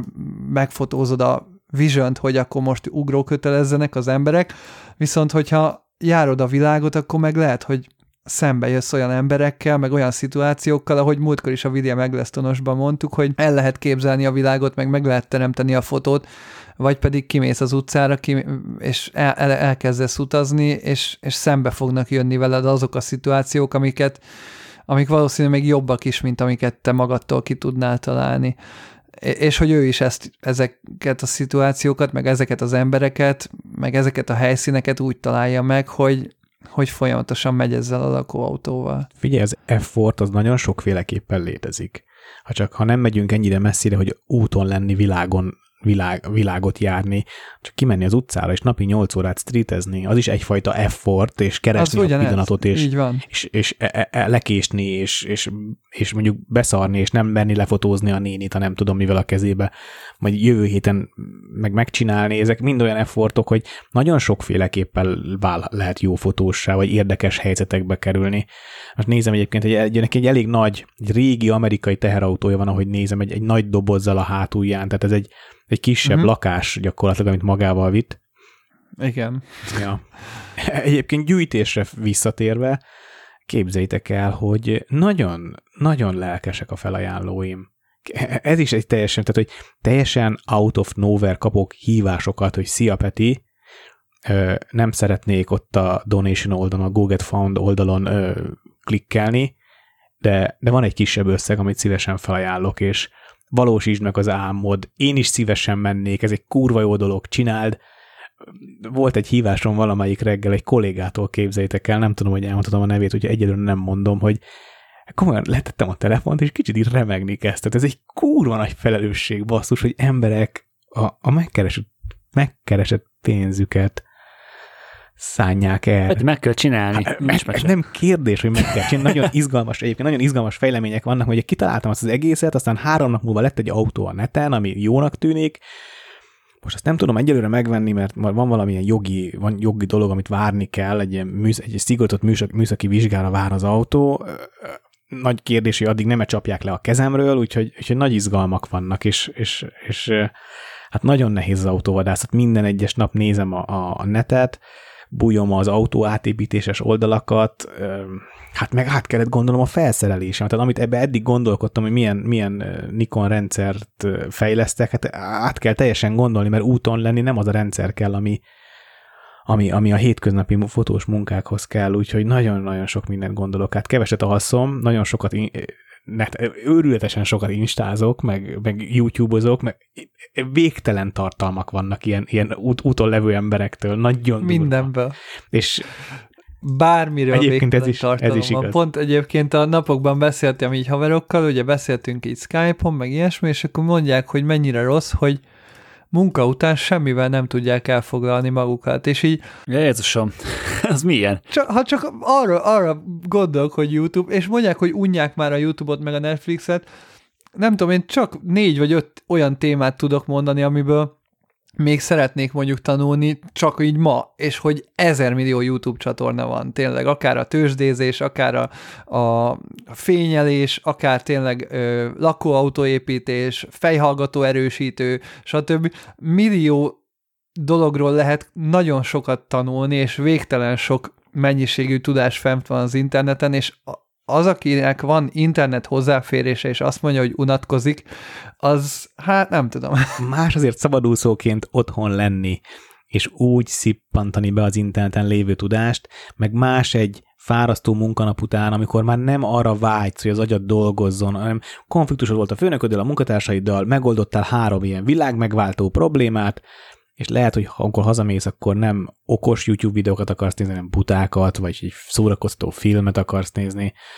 Szóval ez egy kicsit, kicsit és hogy, és hogy azok meg nyilvánvalóan nem fogják lekötni, vagy, vagy nem fogják úgy pesdíteni az agyadat. No pain, no, gra- no gain. Tehát ez sajnos így működik. Ha nem teszed bele, akkor nem fogod visszakapni. Ez egy, ez egy, ez egy necces ebből a szempontból. És akkor mi a következő lépés, Peti? Hogy, hogy a... Következő lépés, autót venni, galantot eladni, hát igen, igen, igen, igen, igen, tudom, mondtam, hogy nem fogom eladni, de nagy valószínűséggel elfogom. Van rá egy, egy vevőm egyébként, egy, egy vevő jelöltem egyelőre, maradjunk annyiba, de még meg se hirdettem, csak egy fórumba dobtam ki, hogy, hogy valószínűleg el fogom adni. Aztán el kell kezdeni építeni az autót. Az autóvillamosság is barátommal, aki egyébként versenykamionok elektronikai építésével is foglalkozik, tehát elég jó know-how van a kezében, zsebében, már megbeszéltem, voltam nála, nagyon durva dolgokat kell, zajcsillapítólapok, hőtükrök, akkumulátor, akkumulátormenedzsment, napelem, 220-as töltést valahogy megcsinálni, akkor a, fa, a fa munkálatok, hogy, hogy, hogy legyen hátul egy workstation, legyen ágy, de megmaradjon az autó funkciói, a, a, a, akkor a, a konyha rész, fú, fú, elképesztő sok meló. Nagyjából szerintem olyan három hónap alatt tud elkészülni az autó, azt számoltam. Nagyjából három hónap. Wow. Az elég, az elég hosszú idő. Szerintem még akár gyors is. Én simán most így full laikusként azt mondanám, hogy akár egy év is lehet, főleg, hogyha nincs a kezedben a világ összes pénze, hanem akkor tényleg szépen lassan összefelépíteni. Hát például ez a, a Benoapi, ő azt mondta, hogy három év alatt jutott el ez az autó arra az állapotra, ahogy most Én így sokkal, benne. Sokkal modernebb hát, hogy... kocsit veszek, mint ami neki van truck meg sokkal kisebbek az igényeim is. Meg ugye ez, ez úgyis, tehát nyilván nem úgy indulunk el egy ilyen útra, hogy minden minden tökéletesen megvan, és minden az utolsó csor is a helyén van, hanem elindulsz, aztán ezer kilométer után rájössz, hogy hát ez kicsit kényelmetlen, jaj, de jó lenne oda betenni még egy dolgot, és akkor szépen fejlődik. Tehát, hogy a tapasztalat meg meg fogja hozni ezeket az átépítéseket, és hát, hogy majd jövőre vagy két év múlva fog a Peti kocsi is majd oda eljutni, amilyen, ami már tényleg így ki lesz faszázva, mond, és az, az, az, így már minden, minden jó. Vagy pedig soha, igen. Ez is még egy érdekes, hogy soha, ez, Inkább a soha, soha, nekem is a soha. Nyilván olyan, olyan szintű komfort, amit mondjuk elvársz, tehát hogy az soha nem fogja adni, amit otthon kapsz, és emiatt nyilván mindig kompromisszumos lesz egy ilyen, és itt csak ennyi, hogy ezeket a kompromisszumokat nyilván kompenzálnia kell a fotónak, meg az útnak, meg a természetnek. Hát az első terv mindenképpen ilyen Rudabányára elmenni, ide-oda elmenni vele, meglátogatni vele a Magyarország tengerszemeit, meglátogatni vele Magyarország vasaltútjait, meglátogatni vele Magyarország valamilyen, valamilyen szempontból érdekes helyeit, kilométert rakni bele, egy picit terepezni vele, megtanulni vezetni, megtanulni megtapasztalni, így van, megtanulni lakni benne, főzni Igen. benne, élni benne, olyan, olyan, olyan távokon, hogy három, négy, öt napos távokon, belátható távokon, utána hazajönni, ha szükséges, akkor változtatni. Tehát mindenképpen szerintem ez egy, egy, egy tesztelés, teszteléssel egybekötött dolog. Hát meg én szeretnék, megmondom, hogy szeretném valamilyen módon monet, monetarizálni az autót. Tehát, hogy nem tudom saját pénzből se megépíteni, se fenntartani, tehát fotózásokon szeretném használni, akár olyan helyekre elmenni vele, ahova egy személyautóval nem tudsz, és ez is tud érdekes lenni szerintem a piacon. Aztán tud olyan, olyan, olyan szempontból, hogy beültetek a hátsó, mindenképpen szeretném megtartani a hátsó két ülést. Nagyon nagy szerencsém van azzal, amit, amit most kinéztem, hátul két olyan ülés van, hogy dupla kartámla, baromi kényelmes, rohadt jó ülések. Tehát tényleg de akkor abban hogy lehet aludni? Mert mutatta egy videót, ahol a fotós srác ugyanezt az autót használja hasonló célokra, és ott csak az első két ülés van meg, és hátul ugye ágy van berakva neki. Ebben olyan ülések vannak, amik sinen csúsztathatóak, és egészen rá lehet simítani az első ülésekre a hátsót. Nagyjából maga az ülés vastagságát veszített csak el, tehát mondom, kopra rá lehet simítani, ez 20 centi. Igen, 20 centit el fogok veszíteni az ágyból, ez, ez, ez tény, vagy a konyhából, vagy az élettérből, viszont cserébe lesz egy olyan, lesz egy olyan ö, ilyen konyhasz, vagy ilyen, ilyen élettér az autóban, hogy mondjuk napközben bent kártyáznánk, beszélgetnénk, mit tudom én, akkor a négy ülést egymás felé lehet forgatni, és akkor van négy egy ilyen... Egy ilyen Lehet forgatni az üléseket aha, benne? Az hátsó kettőt lehet, az első kettőt még nem lehet, de arra meg lehet, lehet hozzá venni forgatómechanikát. Ez nem egy olyan nagyon drága Wow. dolog, tehát, de alá lehet. Ja, tudom, kép- az, az menő. Az nagyon jó, az nagyon jó. Jó, de mondjuk ha napközben, ha letáborozol Akkor valahol, kint akar- hát hát nem, mondjuk, az hogyha- autó, nem az autóban hát, éppen nem esik. Jó, de időjárás is van ám a világon, van, hogy olyan orkán szél van, hogy nem Jó, akarsz, hogy igen. nem tudsz kiszállni, vagy olyan, olyan jégeső, vagy eső, amikor a főzést azt az autóban kell megoldani, például ilyen slow, slow cooking lábosokkal, úgyhogy az is izgalmas lesz.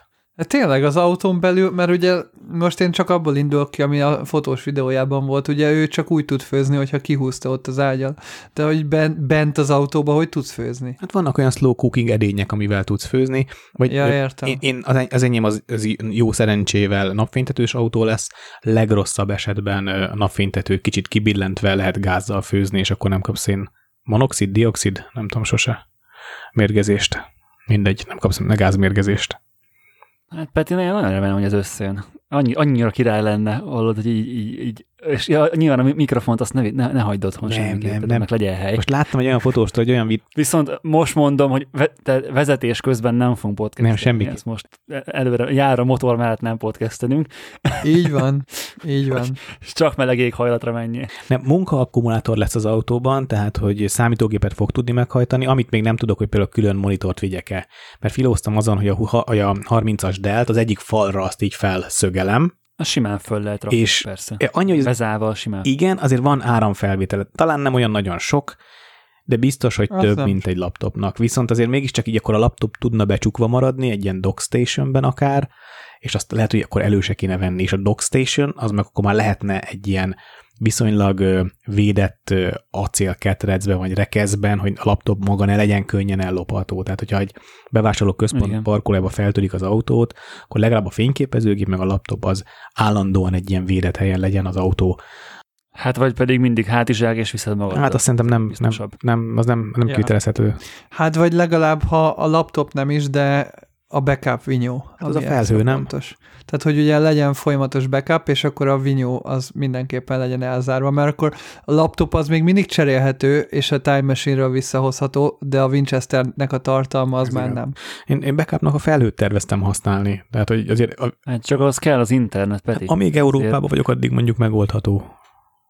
Ott, Hát igen, de, de ott is a korlátlan, azért az nem biztos, hogy teljesen korlátlan, meg azért ilyen 100 gigákat fölrántani 4 g azért az főleg kint az erdőben azért az nem, nem, nem egy be- bedugott gigabit, Ja. tehát azért azt, ebbe igazad van. ne is várjuk Még otthon tőle. is ezer év, mire a Dropboxot Tehát, hogy, hogy azért az a probléma, én, én, én azt mondom, hogy persze kell az online backup, meg jó, hogyha van, meg kell a net, de hogy itt sokkal nagyobb lokális. szerepet fog kapni a lokális olyan backup, ami nem tud sérülni, tehát akár SSD, külső SSD, ami nem, ha megrázkódik, ha lejted, akkor nem lesz baja, mint egy HDD-nek. Tehát, hogy, hogy erre, ezt, ezt is, nyilván a NAST azt felejtsd el, tehát én azt nem is Nem, vinném. nas, az nem jön. Ö, tehát, hogy, hogy, hogy ilyen, ilyen kis, vagy akár múltkori adásban majdnem beszéltünk róla, memóriakártyára backupolni. Tehát például azt is csináltad, hogy egyes, ha megtelik egy 32-es vagy egy 64-es sima SD kártyád, akkor azt nem törlöd le, hanem elrakod a fiókba, és akkor ott van a backup. Tehát, hogy vagy, vagy, vagy visszamásodra a leválogatott anyagot, és akkor az a backup. Tehát nagyon sokféle megfontolás lehet itt szerintem, amit, amit érdemes végig gondolni. Ja, hát ha azt nézzük, tényleg 10 ezer forintért lehet venni 128-as SD-t, sőt 30 ezer környékén egy terás SSD-ket, szóval nem vészes, hogyha a mozgó alkatrész nélküli verziókat nézzük, mert azért nem tudom, főleg ilyen kis utaknál, egy terránál többet nem hiszem, hogy elfotózol mondjuk egy hónap alatt, vagy hát egy hónap alatt, de, de mondjuk egy hét alatt. Hát meg a videó. Hát a A videó, videó az, az meg aztán főleg Így eszik. van, így van. A videó az meg eszi, de oda meg tényleg kell az SSD a videóhoz. Így van, az még egy érdekes dolog lesz a videózás. Az, az, az, az még egy olyan dolog, amiben És videót vágni megtanultál már? videót vágni még nem tanultam meg. Köszönöm a kérdést. Ezt majd út közben, az ugye az Ez igazi. úgy az igazi. Az úgy az igazi. úgy tanulja meg az ember, ha csinálja. Ez így van. Podcasten is így podcastelünk, srácok. Ez meg a másik. Végül is ez igen. Mondom, annyi jó tanácsot kapok, és eddig még szerencsére irigyem nem, nem akadt, hanem tényleg olyan emberek kerestek meg, akik, akikkel nem is beszéltem akár évekkel ezelőtt, és fölhívnak, hogy van egy barátom, akinek van egy barátja, és itt a telefonszáma, és beszélj vele, és a fickóval három órát beszéltem, nem túlzok, hogy mire figyeljek, mire, mire, mi, ne olyan gumit vegyek az autóra, hanem ilyen gumit vegyek az autóra. Elképesztő jó tippeket kaptam, és lehet, hogy most például most lesznek majd akik fotósok, és próbálták már ezt a, az adventure, ezt adventure fotót, nálam sokkal jobban, mert én én is mentem ki erdőbe fotózni két-három napra, de hát azért az nem ugyanaz, amikor, mint amikor teljesen el vagy szakítva az itthoni környezetettől, meg infrastruktúrától. Az azért egészen más. Én is mentem ki erdőbe fotózni két-három órára, de azért az nem ugyanaz. Jó, Gábor. Félcipőbe. Gábor az félcipőbe tényleg, farmerbe. Gábor az első 60 méteren hát figyelj, kérdés, hogy hova megyünk. Simán. Ott vagyunk már. Ott vagyunk már, hogy, hogy nem a parkolóba fotózunk. Gábor, ha Stockholmba megyünk, akkor hányszor fogod feltenni a kérdést, hogy ott vagyunk-e már? Nem miért mennénk Stockholmba? Nem tudom, nem volt róla szó, hogy elugrunk ketten Stockholmba? Tök jó, tök jó tesztút lenne. Hát de, attól függ, hogy, attól függ, hogy lesz-e valami ismerősünk ott. Hát a srácok, az ambén, hogy így vezetét, vezettétek föl egyébként.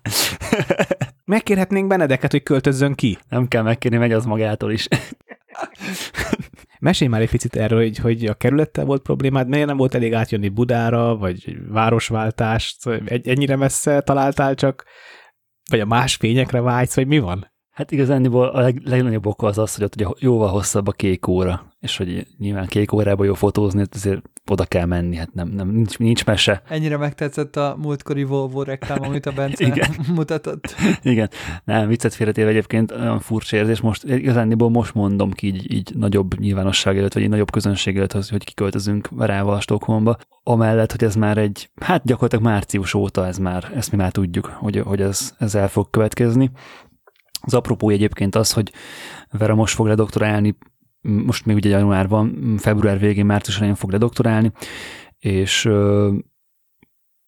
úgy volt vele, hogy hát itthon egyrészt nem annyira jók a lehetőségek kutatóként elhelyezkedni, másrészt pedig érdemes egy, egy kutatónak az első pár évében legalább kihasználni azt a lehetőséget, hogy nagyon sok külföldi labor szívesen fogadja olyankor a, a friss doktoránsokat ki is nézett egy bécsi labort, és volt is oda egy kontaktja egy sráchoz, aki korábban is hasonló, programok, hasonló program keretén belül volt annál a labornál, és úgy gondolt, hogy felveszi vele a kapcsolatot, hogy megkérdez, hogy milyen az a bécsi labor, esetleg referenciát szerezni, vagy be, beajánlást szerezni, vagy valami hasonló, és hát igazándiból az lett a vég, hogy a srác meghívta magához a saját Stockholmi laborjába, hogy hát, hogyha már elmennél valahova, akkor gyere már inkább Stockholmba, mert nekünk pont szükségünk lenne egy olyan emberre, mint amit, amit te csinálsz. Úgyhogy hát így, így, így, így lett ez a Stockholm sztori. Meg Bécsbe menni amúgy sem izgalmas, a be. Hát én azért, én, ad, én azért adom Bécset, de, de valljuk azért Stockholm azért sokkal szebb. Ja, ö, én eddig összesen két és fél napot töltöttem Stockholmban, Vera pedig még egyáltalán nem volt Stockholmban, ezt így hozzá kell tenni. De, Stockholm, de te is csak azért mentél, mert állás. Hát én milyen? kimentem aláírni a szerződésemet gyakorlatilag, de és akkor nyilván ugye ezt hát ilyen tavasz, nyár, nyáron, tavasz végén nyár lett így százszerzelékol, vagy akkor Vera, Vera megy, és hogy akkor hát nyilván nekem is kell keresni melót, mert, mert ugye nyilván azért a magyar fizetést ott elkölteni nem annyira, nem annyira kellemes, meg hát amúgy is minden TB, meg hasonló, és ugye szeptemberben elkezdtem munkát keresni, és október végén mentem ki aláírni a szerződést a, a, a majd a munkaadómmal. Ugyanazt fogom csinálni kint, mint itthon, ugyanúgy mobilfejlesztő leszek, iOS-re fogok fejleszteni appokat, tehát teljesen ugyanaz, mint amit, amit tehát gyakorlatilag átülök az egyik irodából a másikban, nekem hasonló ilyesmi élményem lesz. Az elején mondtad, hogy nagy nyilvánosság előtt most mondod ki először, és magadnak már kimondtad? És az milyen érzés volt? Hát ezt sokszor kimondtuk már Verával egymásnak. Jó, de érted úgy, úgy. Tehát, hogy hát szembesültél már vele? Persze. Vagy, vagy még lesz meglepi szerinted? Ez jó kérdés, és, és az, az az urva, hogy a, akár a podcast, akár a fotózás, akár ez, akár így, hogy haladok az életbe. Tehát az, hogy ö, a, a követ, tehát ez mikor fog kijönni ez az adás? Ez, ez ugye még 20 ma, milyen nap van ma? 26-a? Ez 26-a. Igen, tehát 26-a rá, tehát a, az akkori szombaton meg fog nősülni. Tehát, hogy így vannak ilyen, ilyen szituk az életben, amikor így, így, így nem tudod, tehát hogy így persze ott van, hogy oké, okay, ez így meg fog történni, hogy ki fogsz költözni Stockholmba, meg, meg fogsz nősülni, kiadtak egy fotókönyvet, de hogy ez így valahogy így nem, ilyenkor ez így nem annyira erőteljesen csapódik le az emberben, vagy így nem, nem egy ilyen katarzis élmény ez, hanem ez egy ilyen, persze tök király csináljuk dolog, de hogy nem, nem tudom megfogalmazni, de nagyon fura. Egy ilyen fura érzés. Ez egy nagyon, hú, a gyerekek, hogy jövő az nagyon sűrű lesz. Nekem 26-án derül ki, hogy meg tudom venni az autót, 28-án megy egy, te, ha, ha igent mond az eladó, akkor 28-án megy egy teljes revízióra, és minden jó, hogy az esküvődre már tudok azzal menni.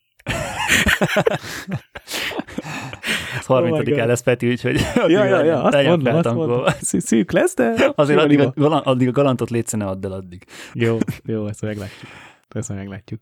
De te komolyan érdekel, bocs, az utolsó éjszakára például gondoltál már, hogy vagy az ilyen pakolás? De hogy gondoltam, Peti? Még, nem, semmi? Én még, én még arra se gondoltam, hogy mit viszek el. Tehát annyit tudunk, hogy hogy február 6-án indul a gép, négy podgyászunk, hát egy három feladós podgyászunk lesz, amiből kettő ilyen 30 pár kilós, tehát hogy 32 kiló max, tehát azt próbáljuk megtölteni, meg lesz egy kisebb, ami, ami nem is pakolható 30 kilóig, hanem csak 20 kilóig pakolható, egy kisebb bőrönd, meg, meg föl a gépre felviszünk egy, egy klasszik kézi podgyászt, egy, ö, egy nagy hátizsákot, egy kisebb hátizsákot, meg egy még kisebb hátizsákot, és így ennyi. Ö, meg valószínűleg egyébként majd fogunk postán küldeni cuccokat, ilyen egy-két ilyen extra ruhát, vagy egy nagyobb, nagyobb térfogat ruhát, vagy, vagy, vagy olyan dolgot, ami nem fér még bele a, a bőrönbe, de hogy én még abszolút nem gondolkoztam ezen, hogy, hogy akkor jó, mondjuk azt hozzá kell tenni, nekem a ruhatáram, meg így a felszerelésem is elég limit, tehát hogy így, így ki van találva. Tehát, hogy nem, nincsenek nem ilyen nagyon, nincsen nagyon sok felesleges cuccom. Tehát, hogy van három farmerem, meg négy ingem, meg hat pólóm, meg tíz zoknim, meg tíz alsógatyám nagyjából, és hogy ennyi. Meg hát jó, persze van, van egy túrogatyám, meg ilyenek, tehát hogy a, a, az olyan cuccok, amik, amik ilyen speckók, azok is megvannak, de hogy az alapruhatáram az nem egy ilyen terjengős valami. Tehát mit tudom, van, van egy, egy, egy félcipőm, amit így utcára hordok, meg most van egy téli bakancsom, és akkor e, abba kimegyek, és akkor a másikat meg beteszem a bőrömbe, tehát nem kell egy ilyen hat pár cipőnyi helyet keresni valahol. Ilyen szempontból ez, ez könnyű lesz, Engedd meg, hogy ajánl figyelmedbe a Langpeter fotografi költözhető szolgáltatását egy nagy dakterű Jaj. bennel. Azt mondja, hogy ez, no, a benzinpénz legalább háromszor, vagy háromszor, tízszer annyi lenne, mint a repjegy, vagy a postaköltség, úgyhogy az annyira nem De Gáborral úgy is megyünk, ha minden, ha, mi, ha minden jól megy, és nem dobjuk ki egymást a kocsiból fél, a fél, fél út Ugye erre már Desom is bejelentkezett erre, erre a kivívésre, de nyilván nem, tehát nem, ettől függetlenül is jöhettek bármikor. A, a, hogy annyi jön bennünk, hogy nem kell szállást adnod. Csak, csak parkolóhelyet. Ja, Bár ha jól tudom, Stockholmban elég nehéz de parkolni. Kell, de kell adnia. Jó, Gábornak kell szállni. kell adnia. Miért nem? Én lesz egy a lakásból. Én csak zuhanyozni megyek föl. De meg egy egyébként is te is eljössz akkor velünk be ennek a, az északi pontokra. Visszatérve még a tervezésre, öm, ugye volt egy ilyen Fuji eladás hullám, meg egy felszerelés racionalizálás hullámom így ősz, ősszel, ez ennek köszönhető ennek az egész dolognak. Tehát, hogyha... Is. Is. Is. Hát nem is az, hogy is, ez volt így a valószínűleg egyébként meguntam volna a Fujit előbb-utóbb, tehát az APRC valószínűleg előbb-utóbb bekövetkezett volna ez a váltás, viszont tényleg az, hogy gyakorlatilag ez volt az utolsó szezonom fotósként, ami itthon, hát itthon főleg. És kint nem, tényleg, kint tényleg nem tervezek pénzes munkákat, se ismerettségem nem lesz, meg nem, nem akarok, tehát egyáltalán nem akarok ebbe, ebbe az ilyen most akár esküvőt fotózni, akár bármilyen rendezvényt fotózni kint, tehát hogy nem nincs igazából szükségem a dupla vázra, nincs igazából szükségem a teljes objektív sorra, tehát tényleg így most a, a fotós cuccomat hasonló, mint ahogy a Peti abszolút a saját igényemnek megfelelően tudom kialakítani, nem kell dupla vázat fenntartanom, nem kell, hogy meg legyen az összes fixem mellé zoomok, értitek? Tehát, hogy, hogy, hogy ahogy most kinéz a, a cuccom, az, az azért tud így kinézni, mert hogy nem, tényleg nem lesz rá úgymond szükség. De azért azt tudod, hogy van ember tervez, aztán majd meglátjuk. Így, igen, igen, de hogy... Még hogy, obit sincs az éhez. Hát igen, tehát még konkrétan obim sincs. Tehát egy, egy Leica 50 van, és azt használna felváltva az én, meg a, meg, az, meg a Leikán. Tehát, hogy ilyen szinten nincs, ez még eldöntve. Jó, hát ott lesz az a 2470 gyorsan. Előbb utaltam a Tifferre, mert azért nagyon nagy poén, hogy milyen bolt mellett fogsz lakni, tehát hogy hogy lehet, hogy lehet ekkora mázlia egy fotósnak? Tehát a lakás, amit majd bérelni fogunk, a, a, annak az utcának a sarkán egy ilyen 20 méterre, 30 méterre van egy bolt, egy, egy ilyen atombrutál fotós, vagy videó, inkább videós felszerelés volt, ilyen redek, meg arri, meg ilyenek, ilyeneket árulnak bent, és és hogy a teljes tiffen sor ott van. Tehát, hogy bármilyen tiffen tudok lemenni. Tehát gyakorlatilag papucsba le tudok érte menni, hogyha arról van szó. Te leszel a magyar tiffen import most már. Magyar tiffen szürke import. Igen, igen. És street fotózásra van lehetőség Stockholmban? Nem tudom, hogy ott így milyen a hozzáállása az embereknek a street fotósokkal szemben, vagy mennyire nyitottabbak esetleg, mint Magyarországon. Meg a jogi környezet. Meg ugye a hideg miatt talán talán máshogy ö, járkálnak az emberek. Tehát mondjuk egy utcán lehet, hogy nem gyalog mennek, hanem sokkal több autó van, és akkor nehezebb ugye street fotózni akár ilyen szempontból. Hát az autó az nagyon nincs több, mert ö, van ilyen dugódi Stockholm elég erősen, tehát meg ahogy, ahogy, ahogy, meg egy nagyon jó tömegközlekedési rendszerük van, tehát hogy, hogy jóval kisebb a forgalom a belvárosban, mint Pesten, az autóforgalom. Egyébként maga a város sem, jó, persze mondom, két napot voltam ott, abból gyakorlatilag a városban mondjuk négy órát töltöttem, tehát hogy nem, nem vagyok egy Stockholm expert ilyen szempontból, tehát ezért nem is nagyon tudok válaszolni a kérdésedre még, hogy, és akkor, ja, és akkor úgy pont abba az időben mentem ki, hogy a Leica szervizbe volt, a Pro 3 már el volt adva, és az Z6 meg még nem jött meg. Tehát konkrétan nem volt gépem.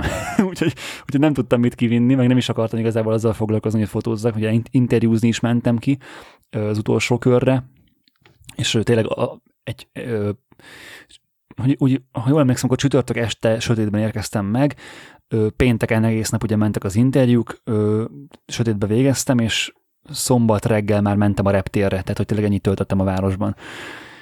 Ö, nem tudom, fogalmam sincs, úgyhogy ezért sem vettem még egyelőre semmit felszerelés tekintetében, ö, de figyelj, hogyha nem, nem lesz én egyrészt nem aggódom ezen, tehát hogy, hogy olyan jellegű street fotókat, amit a pályámnak az elején csináltam főleg, hogy inkább ilyen picit ez a impressionistább, nem annyira az embert a középpontba helyező, akár csak sziluettekben vagy formákban gondolkozó street fotókra biztos lesz lehetőségem, mert maga a város az gyönyörű, és nagyon, nagyon ö, változatos terei vannak. Ugye rengeteg szigetből áll Stockholm, rengeteg hídja van, rengeteg szintátolás van a városban.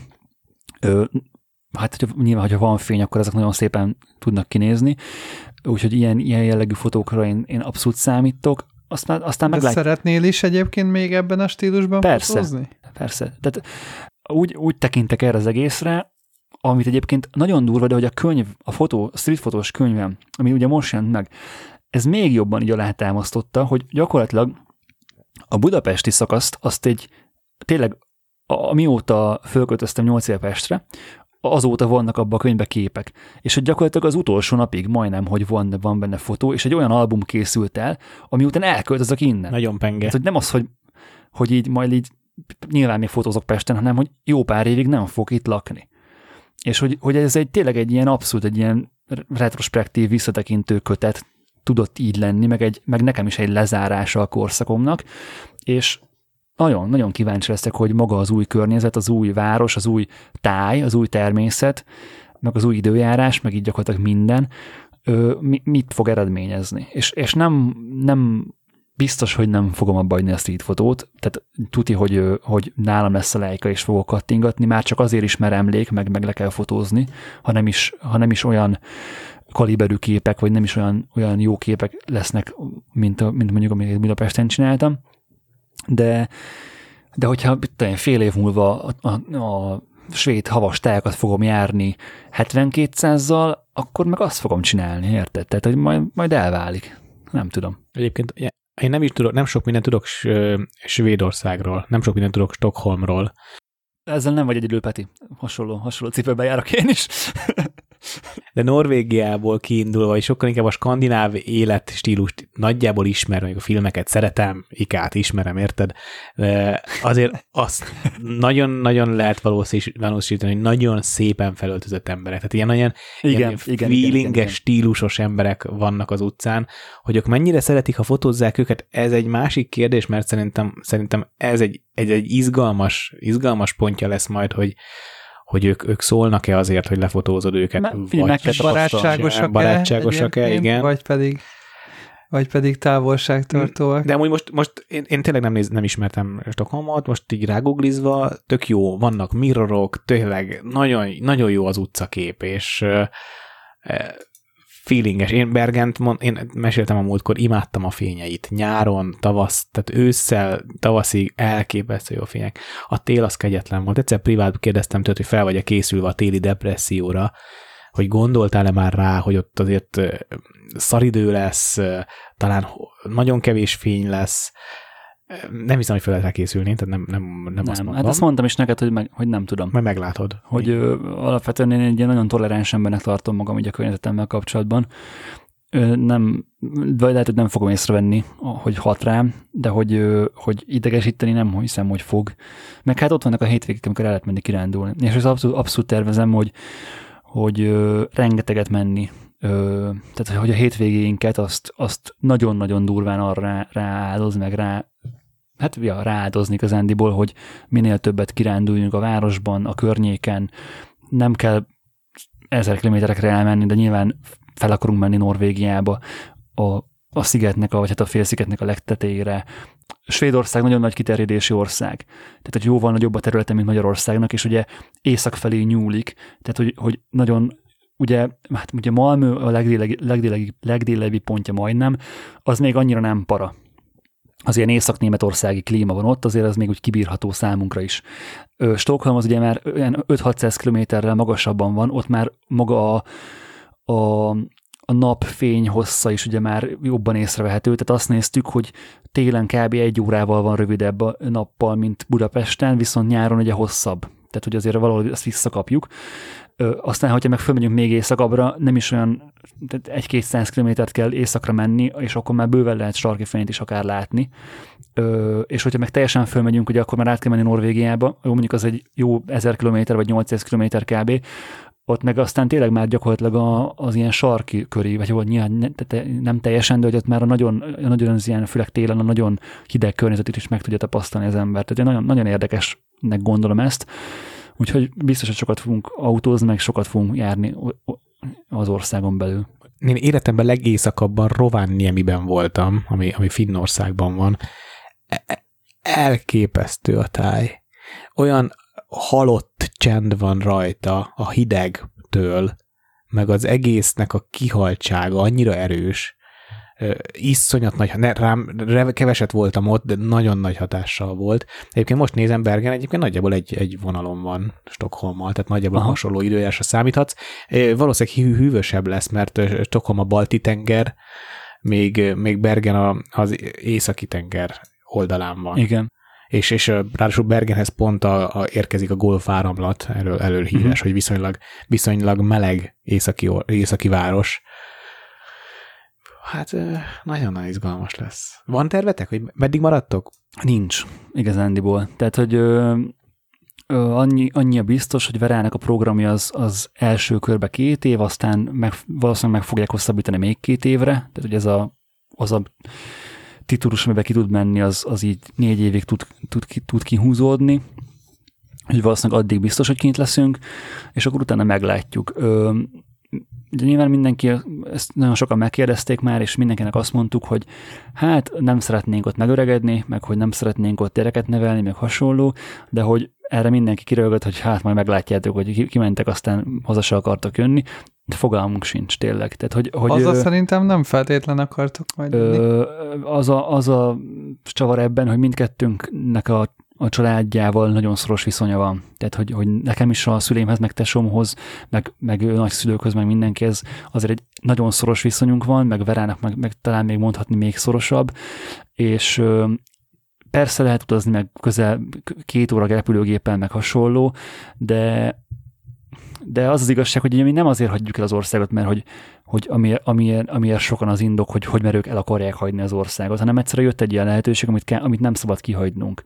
És hogyha, hogyha ezt, ezt megtapasztaljuk, eltöltünk ott mondjuk 5-10 évet, ne vagy Isten, én, én simán el tudom azt képzelni, hogy amikor tényleg már a, vagy a gyerekvállalásra, vagy ö, amikor mondjuk óvodáskorúak lesznek a gyerekek, lehet, hogy simán haza fogunk jönni. Egyébként, ha nagyon-nagyon-nagyon sok pénzed lenne, mármint hogyha most nem is, ha nem számítjuk ugye a lehetőségeket, meg a, a hát igen, tehát a pénzügyi lehetőségeket, meg a munka lehetőségeket, ha nem számítjuk, akkor mi lenne az az ország vagy város, ahol a legszívesebben élnél hosszú távon? Most így még vakon is, még ha nem is jártál még abban a városban. Igazából, ami, amit mondtam is, hogy nem azért költözünk el itthonról, mert hogy nem, ne lennénk itthon boldogok. Én, én úgy gondolom, hogy a baráti köröm itt van, a családom itt van, ami nekem igazándiból a legfontosabb az életben, és az, hogy most szerencsére a, az én munkám az nem, nem abba a, abba a szférába tartozik, ami, ami nagyon-nagyon befolyásolva lenne a, az ország helyzetétől fogva, meg, meg nyilván a, a kereset tekintetében sem kell igazándiból, ö, tehát nem amiatt feltétlen kell kimennünk, vagy elköltöznünk.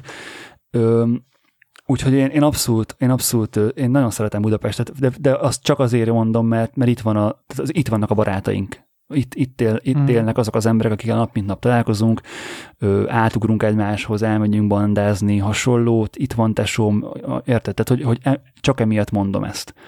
Ö, és ez, ez majd érde, érdekes lesz megtapasztalni, hogy milyen az, amikor hát igen, ketten vagyunk, és hogy, hogy nem, nem tudsz átugrani a haverhoz sörözni, vagy nem tudnak átjönni, játszani a kutyákkal, érted? Hát, Tehát, hogy, hogy ez fura lesz. Meg ha majd mondtad, hogy a gyermekvállást esetleg újra Magyarországon tervezitek, nyilván sok múlik azon, hogy mi, mi lesz Magyarország tíz év, milyen ország lesz Magyarország tíz év múlva, Persze. de inkább, inkább a személyes szempontból, hogy itt vannak nagyszülők. Itt, itt, itt egy sokkal, ez egy, ez egy nagyon erős kötő, kötődés szerintem. Ezt, ezt mondom, ezt mondom, tehát hogy, hogy, ez, hogy ez a családi, a családi háló, az, hogy nem ketten vagytok kint, érted, és ott egyedül vagy. Persze meg lehet csinálni, mert nagyon sokan megcsinálták, de hogy, ja. hogy mi nem így nőtt. Tehát, hogy mi, mi, mi úgy nőttünk föl mindketten verával, hogy egy nagyon szoros családi köteg légben voltunk a minden nagyszülőkkel, mind a szülőkkel, mind a tesókkal. És hogy, hogy valószínűleg ugye nyilván ez belénk van ívódva, és hogy ezt mi is meg szeretnénk adni a gyerekeinknek. Úgyhogy mi ezért mondjuk ezt magunknak, meg így mindenkinek, hogy, hogy valószínűleg addigra, vagy a körül, amikor amikor ez, ez, ez ö, majd eljön, akkor, akkor lehet, hogy tényleg haza fogunk jönni. Még az előző témához ö, jutott eszembe, amit mondtál, hogy ugye a különböző északi városok, az hol van, ahol fél évig világos van, és fél évig sötét? Hát az, az a leg, legészakibb lakott város.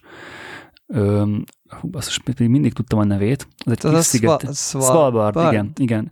Az, az egy kis szigeten van, ö, még, még ész. Tehát ugye, hogyha megnézed a kontinenst, és elindulsz Stockholmból fölfelé, akkor ö, ott ugye Norvégiának van egy ilyen kis csücske, de ugye a fölé még tudsz menni ö, Oroszországból, és ö, tehát ez csak nagyon-nagyon-nagyon éjszakon érvényes ez, hogy fél évig világos van, meg fél évig sötét. Igen, igen, igen, igen. Tehát van egy, nem tudom mondani. Az tök izgalmas lehet amúgy.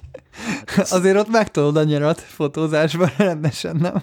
Amikor egész, e, még éjszaka is, úgymond éjszakai órákban is nyár, vagy mi világos van, az, az elég király.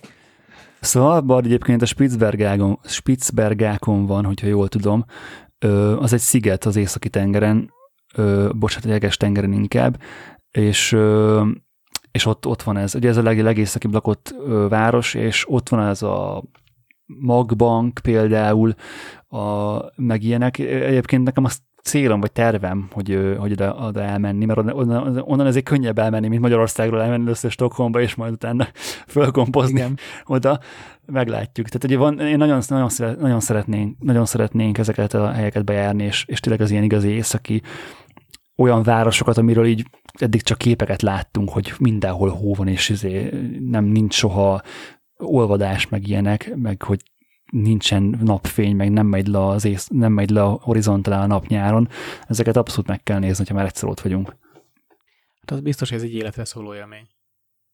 És egy nagyon jó lehetőség. És nagyon jó Insta content. hát kösz, hogy ezt Csak praktikus, praktikus szempontból is nézzük. Apropó Insta content, van prekoncepciód, hogy milyen irányba változik a fotózásod? Most már utaltál egyébként 7200-ra, meg, meg természetfotóra, el tud magad képzelni nagy kabátban, tökig begombolkodva, és várod a jegesmedvét, vagy ha ennyire messzire nem megyünk, akár csak a tájat fotózod, és emberek nélkül? Vagy hogy a, hát, a street fotózást öplájolod a természetben? Abszolút. Az, az állatfotózást azt, azt kevésbé, tehát hogy ahhoz azért kevés a 7200, meg ahhoz szerintem kell egy olyan ismeret, meg, meg egy olyan életforma, hogy ez, ez így működjön. pedig, ezt, igen, nyilván pénzt kell hozzá, de azt ugye ne felejtsük, hogy nekem lesz egy 8 munkám kint is, tehát hogy nem tudom, uncsi fejlesztő lesz, ahelyett, hóba is tökölhetnél. De te is vehetsz majd egy ö, lakóautót, és tudsz belőle fejleszteni ja, igen. 8 órában. És kell egy Csak ablak, az... amin kilát a 800 milli, ennyi. És közben néha, ahogy máskor munkaórában mondjuk megnézted a Messenger-t, most meg kinézel a 800 millisovin keresztül néha-néha, amikor olyan... Na, viccen, viccen kívül, ö, én ezt egy ilyen ugyanolyan kíváncsisággal várom szerintem, mint ti. Tehát, hogy nem, nem tudok erre választ, választ adni. Ö, az biztos, hogy a Nikon ö, felszerelést, azt azért nem siettem el, meg azért nem vettem mondjuk egy 51.8-at, egy 35.8-at, mert nem fogom tudni azt, hogy mire lesz kint szükségem, mire lesz kedvem. Ö, az biztos, hogy most ö, egész decemberben nagyon sokat mentem túrázni, főleg Marcival, meg így barátokkal nagyon sokat jártuk az erdőt, és ezt nem feltétlenül a ráhangolódásnak mondanám, ez inkább egy ilyen évvégére vezetés volt. Ö, tehát, hogy nem, nem nagyon voltam idén szabadságon, és ezt így, így a év végére ezt így elég erősen megéreztem igazából. Tehát, hogy, hogy nem volt már kedvem kimenni fotózni az utcára, inkább így csak feküdtem otthon, amit az előbb mondtál, Peti, hogy, hogy, hogy ez előfordul a 8 órás munkás emberekkel, hogy, hogy amikor vége van a napnak, akkor ők nekik nincs arra energiájuk, hogy akkor még megnézek három óra YouTube kontentet arról, hogy hogyan kell monitor, vagy nyomtatót kalibrálni a printekhez, meg nem tudom vakukat állítgatni, hanem, hanem tényleg annyi, annyi történik, hogy lerakod a laptopot, befekszel a kanapéra, aztán lehet, hogy elalszol délután, hatig, vagy nem tudom, aztán fél álomba Netflixezel, aztán elmész aludni. Tehát nagyon, ez főleg így ö, volt, egy, volt egy olyan időszak decemberben, amikor így nagyon sokáig nem volt napfény. Tehát, hogy szürke volt a, a felhő, tehát full felhős volt az ég. És, és ez inkább egy ilyen kicsit ilyen, egy ilyen pihenés volt nekem, hogy, hogy nem, nem is a fotózás miatt kimenni, hanem, hanem egyszerűen azért, hogy más csinálják, mint amúgy csinálok, hogy ne a városba legyek akkor is, amikor éppen nem kéne, vagy nem megtehetem, hogy nem ott leszek. És, és ugye itt kaptam rá a zoomokra, itt kezdtem el fontolgatni azt, hogy mi lenne tényleg, hogyha, hogyha ezzel nem csak most foglalkoznék, hanem majd később is többet, főleg, főleg ugye, hogy ezt mondjuk a svéd vidék ezt még jobban megtámogatja látványjal. Úgyhogy ezeket a képeket tényleg egy ilyen abszolút ilyen meditatív állapotba lőttem, vagy itt tök, tök arra használtam, hogy úgy éreztem, hogy ez kicsit hasonló arra, ahhoz, hogy itt csak mész az erdőbe, csönd van, kell fel a nap, és akkor látod a szép fényeket, a szép formákat, a fákat, és rákattintasz, és ennyi. És, sem, és semmi elvárásod nincs azzal a fotóval, hogy az most nem tudom, hú, majd ki kell tenni Instára, meg hú, nem tudom, hanem tényleg abszolút csak a memóriakártyára, meg a fiókra fotózni. Hát eléggé átalakult tényleg mostanában így a hozzáállásod, vagyis legalább a fotóid, hogy azzal csak, hogy a témád átalakult, szóval tök más, és tök jó ilyen ráhangolódás ez így Svédországra, meg, meg ezzel együtt azért az Instádat is tényleg így felszabadítottad az alól, hogy csak street fotó. Igen, igen, igen, igen. És így kicsit változatosabbak lesznek. Egyébként ezt akartam is kérdezni tőletek, de Benedek, te, hát igazából mind a kettem a saját ö, instátokkal ezt megválaszoljátok, hogy én is nagyon gondolkodtam ezen, hogy mi lenne, hogyha így a modell, mert ugye én is szeretnék majd ilyen napi szintű posztolást idén, és hogy a modellfotók mellett, hogy más jellegű fotókat is posztoljak-e, hogy belefér esetleg a, az Insta profil, feed, akár tudod, ilyen az a baj, hogy most portfólióként tekintünk, vagy nem hát portfólióként igen. tekintünk, és akkor, hogy belefér az, hogy mondjuk 5-10 képenként van egy-egy, ami picit így megtöri a flót, és hogy megéri-e az, hogy az a kép amúgy lehet, hogy nem is nagy szám, de hogy tökre szeretném az, hogy ne csak a fiókba legyen akár. És még akár adott esetben segít is nekem, vagy motivációt adhat adott esetben, hogyha mondjuk kint vagyok egy adott szituációban, hogy tudom, hogy lesz lehetőségem egy felületem valahol ezt a fotót megosztani, és emiatt mondjuk nem fogom annyira leszarni, úgymond nem csak elkattinton, hanem mondjuk picit jobban odafigyelek rá, hogy jól, jól, igazán jól csináljam meg fullosan, míg jelenleg meg lehet, hogy csak kattintok egyet, mert tudom, hogy csak a fiókba megy emléknek, és lehet, hogy plusz motivációt ad az, hogy egyébként ezt le- látni is fogják talán emberek. Viszont közben nagyon meg tudja törni a feedet, azt érzem. Hát, azt kell elhatároznod, Gábor, hogy mire szeretnéd használni az Instát. Ö, egy személyes, úgymond naplónak, vagy egy, egy, ö, egy, egy, egy, egy olyan, olyan felületnek, ami azt mutatja meg, hogy te, mint fotós Lénárd Gábor mit tudsz csinálni, vagy miket szeretsz fotózni, vagy pedig egy ö, mm, kirakatnak, ami, ami arra szolgál, hogy, hogy ö, a te által a célzott kö, ö, célközönséget, meg, meg megrendelőket adott esetben elérd. És hogyha te, hogyha te azt szeretnéd, hogy a, hogy a modellfotóid által megkeressenek, és nem akarod azt, hogy megtörje az ívét a, a más content, akkor nyilván ne csináld ezt. Sőt, adott esetben nagyon sokan csinálják azt is, hogy mondjuk a, a időnként ö, átmennek az Instagramjukon, főleg hát az ilyen, az ilyen jellegű ö, felhasználók, és kitörlik, vagy learchiválják azokat a képeket, amik, amik már nem annyira erősek, vagy, vagy nem kaptak annyi lájkot adott esetben. Ö, akkor nyilván, hogyha neked ilyen, ilyen dolgaid vannak, akkor azt ne csináld, hogy, hogy bevegyíted, ha meg, ha meg úgymond leszarod, és hogy azt akarod kitenni, amit te fotózol, és hogy azt akarod kicsit megmutatni, vagy az, arra akarsz büszke lenni, hogy, hogy milyen sokféle környezetben tudsz milyen jó képet csinálni, akkor meg csináld. Hát most teljesen mindegy, érted? Nem, én nem értem részedről, Gábor, ezt a, ezt a koncepciót, hogy, hogy csak modellfotók vannak. Én, én nagyon nehezen tudom elképzelni, hogy ez hoz annyit a konyhára, mint amennyit buksz. Tehát, hogy többet hoz a konyhára, Ja, hát buksz. nem a konyhára, nyilván, tehát, hogy, igen. Tehát, ez a jó kérdés. Igazi, el, nem látom az igazi előnyét, mert nagyon nagyon szép az, hogy egységes az Insta, de, de hogy ennél nagyobb rewardot ezért nem fogsz kapni senkitől Igen. szerintem. Ugyanakkor meg elképesztően jó minimalista fotóid vannak, amik szerintem, szerintem rohadtul megmutatásra, bocs, megmutatásra érdemesek, és, és, és sokkal inkább a színességedet, a sok, igen, sokkal inkább a sokszínűségedet, a kreativitásodat tudnád megmutatni azáltal, hogy nem korlátozod magad modellfotókra, amik én nem mondom, hogy unalmas, de mindenképpen egysíkú.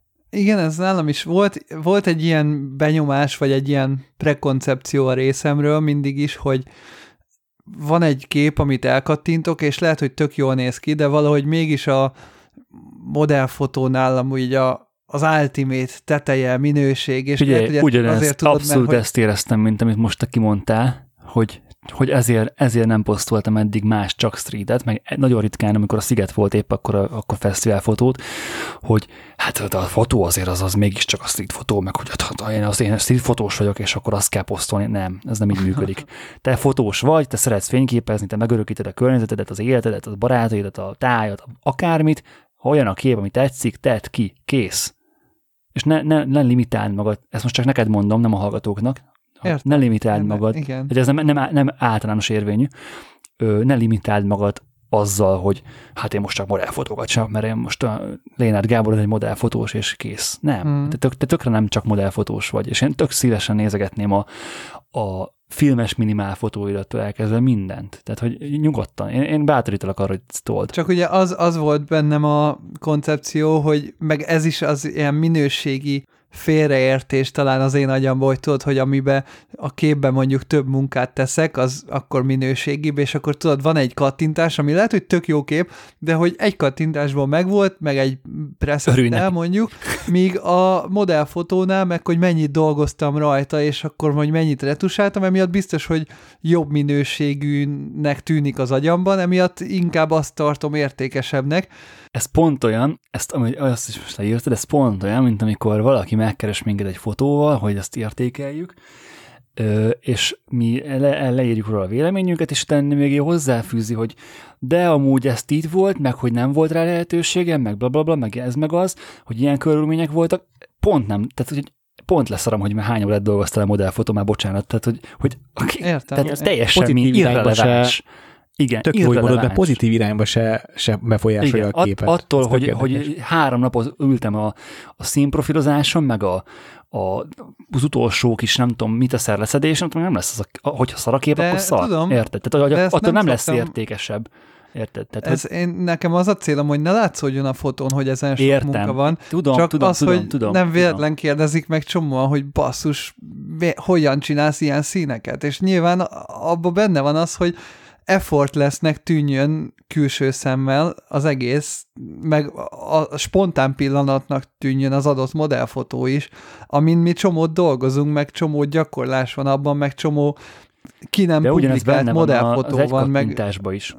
nagyon sok lány van, akit úgy fotóztam le, hogy életében nem jutott el az Insta profilomig a fotója, tehát hogy sok, sok gyakorlás van ebben, és nyilván ez, ez az eredményt, amikor már a végén ott vagy és csak kipublikálod, akkor ez így nyilván effort lesznek kell, hogy tűnjön. Ezt te, te magad kifele, most akkor ezt meg megválaszoltad a Benedek kérdését, hogy kifele akarsz-e egy plakátot, vagy, vagy a belső dolgok fontosak, mert te magad mindig fogod tudni, hogy mibe tettél sok energiát, Hát, és te De magad, maga az Insta is kifele kommunikálás, mert a fiók a belső dolog. de te magad mindig ezáltal de meg fogod különböztetni a képeidet. Amit, amit Benedek mond, az a mindset szerintem egy tök szerencsés dolog, hogy tetszik, nem tetszik, tetszik, kirakom. Érték, tehát jól sikerült, kirakom, Mhm. független attól, hogy mennyit dolgoztam rajta, mert, mert tényleg mindegy. Igen, csak nyilván az, hogy ö, picit összekavarja a stílust, mert hogy De- más és akkor mi van? De, de, a- stílus. Gábor, a stílus az egy, az egy, ö, egy, ö, egy, egy olyan fogalom, amit így persze, stílus, oké, de és, tehát, hogy nekem az a stílusom, hogy tudok style-fotózni is, meg tudok street-fotózni is, meg adott esetben modellfotózni is, és akkor van egy stílusom, ami, ami áthatja mind a hármat, akkor most miről beszélünk, hogy az nem stílus, hogy csak csajokat raksz ki az Instádra, érted? Az A- nem, nem, hanem azt koncepció. mondom, hogy a modellfotóik, Igen. modellfotóknak más a stílusa, mint a reklámfotóknak, de, De- mondjuk itt is De nem, de, az ne, volt ne, figyelj, egyébként. figyelj, nem. Tehát, hogy nem tudsz más, tehát, hogy a, az igazi teststílusod az nem, az nem fog megváltozni attól, hogy nem egy ö, lány van a képen, hanem egy fa. Ez igaz, attól, az még, nyilván. attól te még ugyanúgy állsz hozzá ahhoz a tá- tárgy, vagy ahhoz a, ahhoz a dologhoz. Egy, Meg arról nem is beszélve, Gábor, te egy fafotózásra is el, eltöltesz 18 órát, úgyhogy igazából egyáltalán nem kell szégyenkezned a fa képeid miatt, vagy az ilyen egyszerű képeid miatt, mert a laikus azt gondolja, hogy hát figyelj, hazafele sétált, elkattintotta ennyi. De a valóság az, hogy te kimentél, Ja. kimentél újra, kimentél újra, megváltad a megfelelő kétszer a szomszéddal. Összevesztél emiatt a szomszéddal, így van. Aztán kerülő úton mentél hazafele, hogy nehogy letrekkeljen hazafele, meg ilyenek. És, és igazából Elhagysz egy ab- állványt egyrészt közben. abba is kurva sok koncepciót, nagyon sokat teszel bele, sokkal többet, mint mások, és, és én azt gondolom, hogy ezzel, hogy csak modellfotókat teszel ki, semmi más nem csinálsz, csak lekorlátozod magad, és lekorlátozod a követőidnek az elképzelését rólad, és nem mutatod meg azt, hogy mennyire sokszínű módon vagy kreatív. Hát ugye itt, itt ötlött fel bennem az egyik, hogy, vagy ez a dolog, hogy nem is feltétlen a snapshotokra, bár arra is, de hogy a reklámfotóimat, amik nem feltétlen ugye modellfotók, azokat kiraknám, mert hogy múltkor, ö, mikor még november környékén fotóztam egy, egy lányt, aki a nagyon szép modellfotóim alapján keresett meg, hogy úgy volt vele, hogy nagyon tetszettek neki a stílusom, és hogy szeretné, hogy róla is készüljenek ilyenek, és hogy kiderült, hogy egy ö, reklámügynökségnél dolgozik, és akkor beszélgettünk ugye a reklámfotózásról, meg, meg így a reklámügynökséges kapcsolatokról, meg hogy adott esetben lehet, hogy majd segít, mit tudom én, egy portfóliót összerakni, amit el tudok küldeni egy-két reklámügynökségnek, és hogy így beszéltünk erről, hogy én egyébként csinálok ilyeneket is. És így mondta, hogy ja, egyébként nézte a weboldalmat, tök szép meg minden, de hogy így ő ezt nem tudta, vagy nem látta ezeket a fotókat. És egyébként ott van a menüpont, érted, de De hogy hogy weboldal, ami nem a főoldalon van, azt senki nem néz meg, Gábor. Ez mint a Google-nek az első oldala az, az aranyigasság, és a második oldalon a hullákat is el lehet rejteni. Gyakorlatilag. Tehát ez pont ugyanaz. És hogy tök érdekes volt, hogy, hogy ott van egy reklámügynökségnél dolgozó ember, aki egyébként átnézte a fotóimat, és tetszik neki a stílusom, de nem is tud arról, hogy egyébként csinálok reklámfotókat is, és, és ez az, ami picit így elindította bennem, hogy, hogy nyilván ezt kéne jobban kommunikálnom, akár az Instámon keresztül is. Mondok sokkal durvábbat, dolgozom több ügynökséggel, és kurvára nem érdekli őket, hogy mi van az Instán, vagy mi van a weboldalon, ami nincs is. Az érdekli őket, hogy milyen ember vagyok, milyen velem dolgozni, hogy pontosan megérkezem-e, és pontosan leadom-e a képeket. Ennyi. És megcsinálom-e azt a minőséget, amit ők várnak. És hívnak rendezvényre, hívnak autofotóra, hívnak, hívnak portréra, mert tudják, hogy pontosan elhivatottsággal, lelkesen, a dolgokhoz pozitívan hozzáállva, jó hangulatot teremtve dolgozom. A képek... Jó, ez igen, ez, de ez akkor, amikor már megvan a munka, munkakapcsolat. Nem, nem, nem. Az, az ajánlás, a, a, jó, a jó attitűd, a jó munkamorál és Jó, az, az ezzel persze, járó az ajánlás az sokkal gyorsabban terjed szerintem, mint a fotó. Én a 15, az elmúlt 15 évben ezt tapasztaltam. Nem minden területen igaz, ez biztos. Abszolút, ez, ez is abszolút, hogy ugyanolyan értékes, mind a kettő, sőt, hát nagyon sokat ajánlások alapján dolgozunk. Meg a másik, ami most eszembe jutott még, hogy szerintem tök fontos az, hogy egy fotósnak van egy olyan felülete, ahol ahol bármit csinálhat mindenféle korlátozás nélkül, szabadon. Így, így. És hogy nekem ugye könnyű, mert én nem ebből élek, tehát én azt csak az Instán, amit akarok, tehát hogy nekem pont nem érdekel, hogy hány követőm van, vagy hogy honnan, hány munka fog onnan beesni, mert nem, nem, nem, nem szempont. Én, én javaslom neked, főleg hát nyilván Peti ugye ezt csinálja, mint amit én. Gábor, én, én tök, tök tanácsolom neked ezt, hogy csinál te is ezt, mert úgyse onnan fog, tehát úgyse onnan fog bejönni a munka. Jó, teljesen mindegy. Hogy Vagy ha bejön, ki. lehet, hogy olyan... olyan Sors tudhatod. Legyen, legyen egységes, mert az lesz, tehát hogy a színeid, a, for, a, a kompozícióid, a, tehát maga a vizuál, vizualitása a fotóidnak, attól, hogy nem egy lány van rajta, hanem egy táj, vagy egy csirke, vagy tök mindegy, attól még az ugyanolyan lesz. Csak, csak, nem a, csak a témájában is különböző lesz. Figyelj, most például most jutott eszembe az a srác, amit tegnap küldtél ö, mindjárt mondom a nevét, azóta gyakorlatilag már, már csak azt hiányzik, hogy beállítsam neki az Instagramon, hogy jelezzen a telefonom, amikor posztol. Igen, az a srác, akit küldtél, Sebastian Kortman, ö, a Behance-ről küldtél neki egy anyagát, és végignéztem tegnap a Behance-ét, meg az Instát is azóta bekövettem, és millió témába fényképez. A modellfotó, városfotó, streetfotó, reklámfotó, moodfotó, tájfotó, minden van az Instáján. És olyan vizualitás van a csávónak, hogy tekered az oldalt, és így nem, nem tűnik föl, hogy ezer témája van, mert hogy mert miért tűnne föl? Egy fotós készíti hasonló módszerekkel, és full szétadja. Meg azon a fotón a hozzáállásod, az attitűdöd át fog jönni. Az, hogy hogyan csinálod meg, az át fog jönni, és senkit nem érdekel. Az fog belőle kitűnni, bazd meg, kurvára nem hittem volna, hogy a Gábor ilyenbe is beleteszi az energiát, és nézd meg, bazd meg, ezt is megcsinálja úgy, mint hogy a modellfotót pedig, pedig Hát tudjuk, hogy a modellfotót, a, a, a, tudod, az ilyen felhájpol dolog a fotósok között, bárcsak én is csajokat fotózhatnék dolog. ha, igen. Fasság. Mindenki portrékat akar igen, fotózni már Beleértve engem is, tehát magamat is kritizálom ezzel, de, de, de Sose a, min, ezt amúgy. a minimalizm dolgokat, az egyszerű dolgokat is gyönyörű, nézd, nézd, Bolega Niki, az meg olyan... Ja, hát például ő is egy nagyon jó téma, nagyon jó példa erre. Nagyon jó példa. Hogy... Elképesztő portré vannak, és víztornyokat úgy fotóz, hogy ülök, bazd meg, és nem tudom levenni róla a szemem, és elképesztő, gyönyörű. És, és nem csinál be problémát, hogy, hogy, hogy berepül egy madára, egyik kedvenc képem tőle, képzétek el, berepült véletlenül egy cinke talán a szobájába, miközben retusált. Az nagyon Az a kép, igen, az fantasztikus, az gyönyörű. Igen. És Igen. nézd meg, és nem csak Nekem gondot, mondjuk és... a izé tetszik, amikor a bányába a havas Jó, hát az, az is erős. Az, az, azért, az, elég, az, azért... az elég hatás van ezt kép, mondjuk azért. Be. Jó, de akkor is olyan... Egyébként utána. még visszatérve a Stockholmra egy picit, abszolút ö, én, én valami ilyesmit szeretnék tudatosan kiépíteni magamnak, hogy, hogy ne, megkeresni egy olyan ö, tényleg a vizualitás, vagy továbbvinni a street fotóimnak a vizualitását, vagy azt a fajta fotózást, amit én csinálok, a mindenbe. Tehát a tájfotóba, a városképbe, a nem tudom, a sima elkapott pillanatoktól elkezdve mindenbe, és hogy, hogy ezért kezdtem el nagyon foglalkozni azzal, hogy a fényelésnek a, tehát hogy nem csak a, hogy, hogy egy olyan fényelés technikát, hogy egy olyan feldolgozás, fotófeldolgozás, vagy egy olyan preszetet, vagy bármit csinálni magamnak, amit aztán alapként tudok használni, és ugye az már megadja az alaphangját a fotóidnak, meg, a, meg az egész színeidnek, meg így mindennek. És hogy, hogy, hogy kimegyünk Stockholmba, meg lesz a költözés, elrendeződnek a, a dolgok, és akkor nagyon hamar kell majd ugye nyilván jó objektívet venni, hogy, hogy így legyen mivel fotózni, és hogy abszolút egy átgondolt, és valószínűleg tényleg a 2170 lesz erre a legjobb, mert hogy nem kell a egy, egy négy igazándiból, mert, mert akkor majd ott lesz a lejka, érted? Tehát, hogy, hogy egy olyan, olyan általán, amivel mindenhol kényelmes sem tudok fényképezni, ha kimegyünk az erdőbe, nem kell. Tehát amit, amit ezt már nagyon sokszor elmeséltük.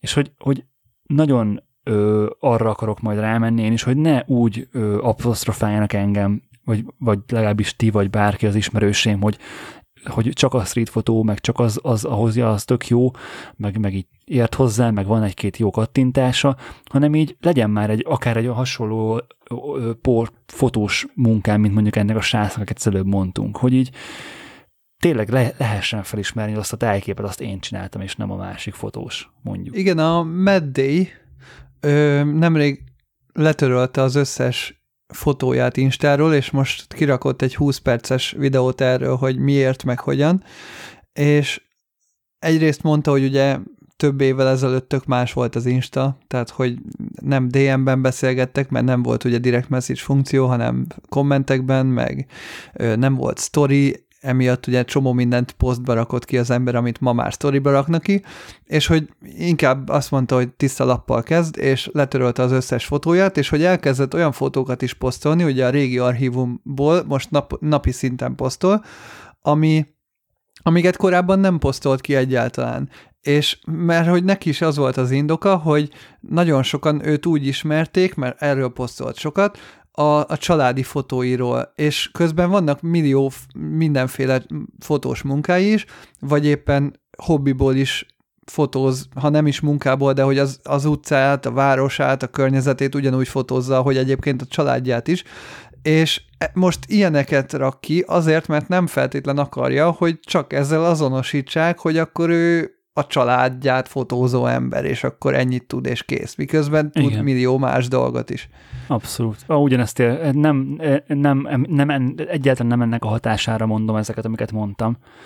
Tehát ez, ez bennem tényleg november vége, ok, tehát ugye november környékén kezdett ez így, ez így nagyon erősen így bennem így meg, elkezdeni megfogalmazódni, és így tényleg így a decemberi kirándulgatások, meg, meg évvége, meg ezek, ezek hozták meg ezt, a, ezt az egész váltást igazából. a témát. Igen.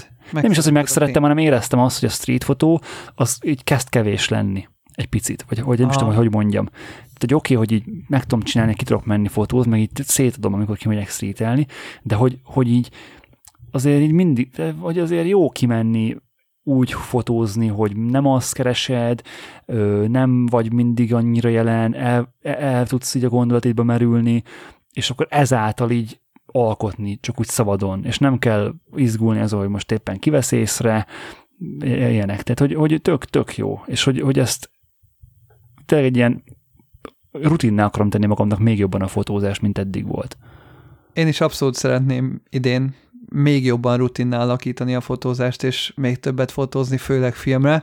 Annyira, hogy mostanában még éjszaka is kimentem filmre fotózni, vagyis hát ugye ebben a téli négy órakor sötétedő időben, de nyilván olyan szándékkal, hogy éjszakai filmes fotókat szerettem volna fotózni, hosszú záridővel, ami így elsőre egyébként Todd Hidó képeit megnézve azt mondod, hogy ó, hát ilyet tudok én is. Tudjátok, Persze. ez a tipikus amatőr hozzáállás, hogy ránézel egy fotóra, és akkor ráadásul még csak nem is te találtad ki a koncepciót, hanem már így lemásolni, ó, hát tudod, ez könnyű, sima, nem, nem nagy szám. Megcsinálom én is, hát most érted, új, új gyakorlatnak jó lesz leutánozni.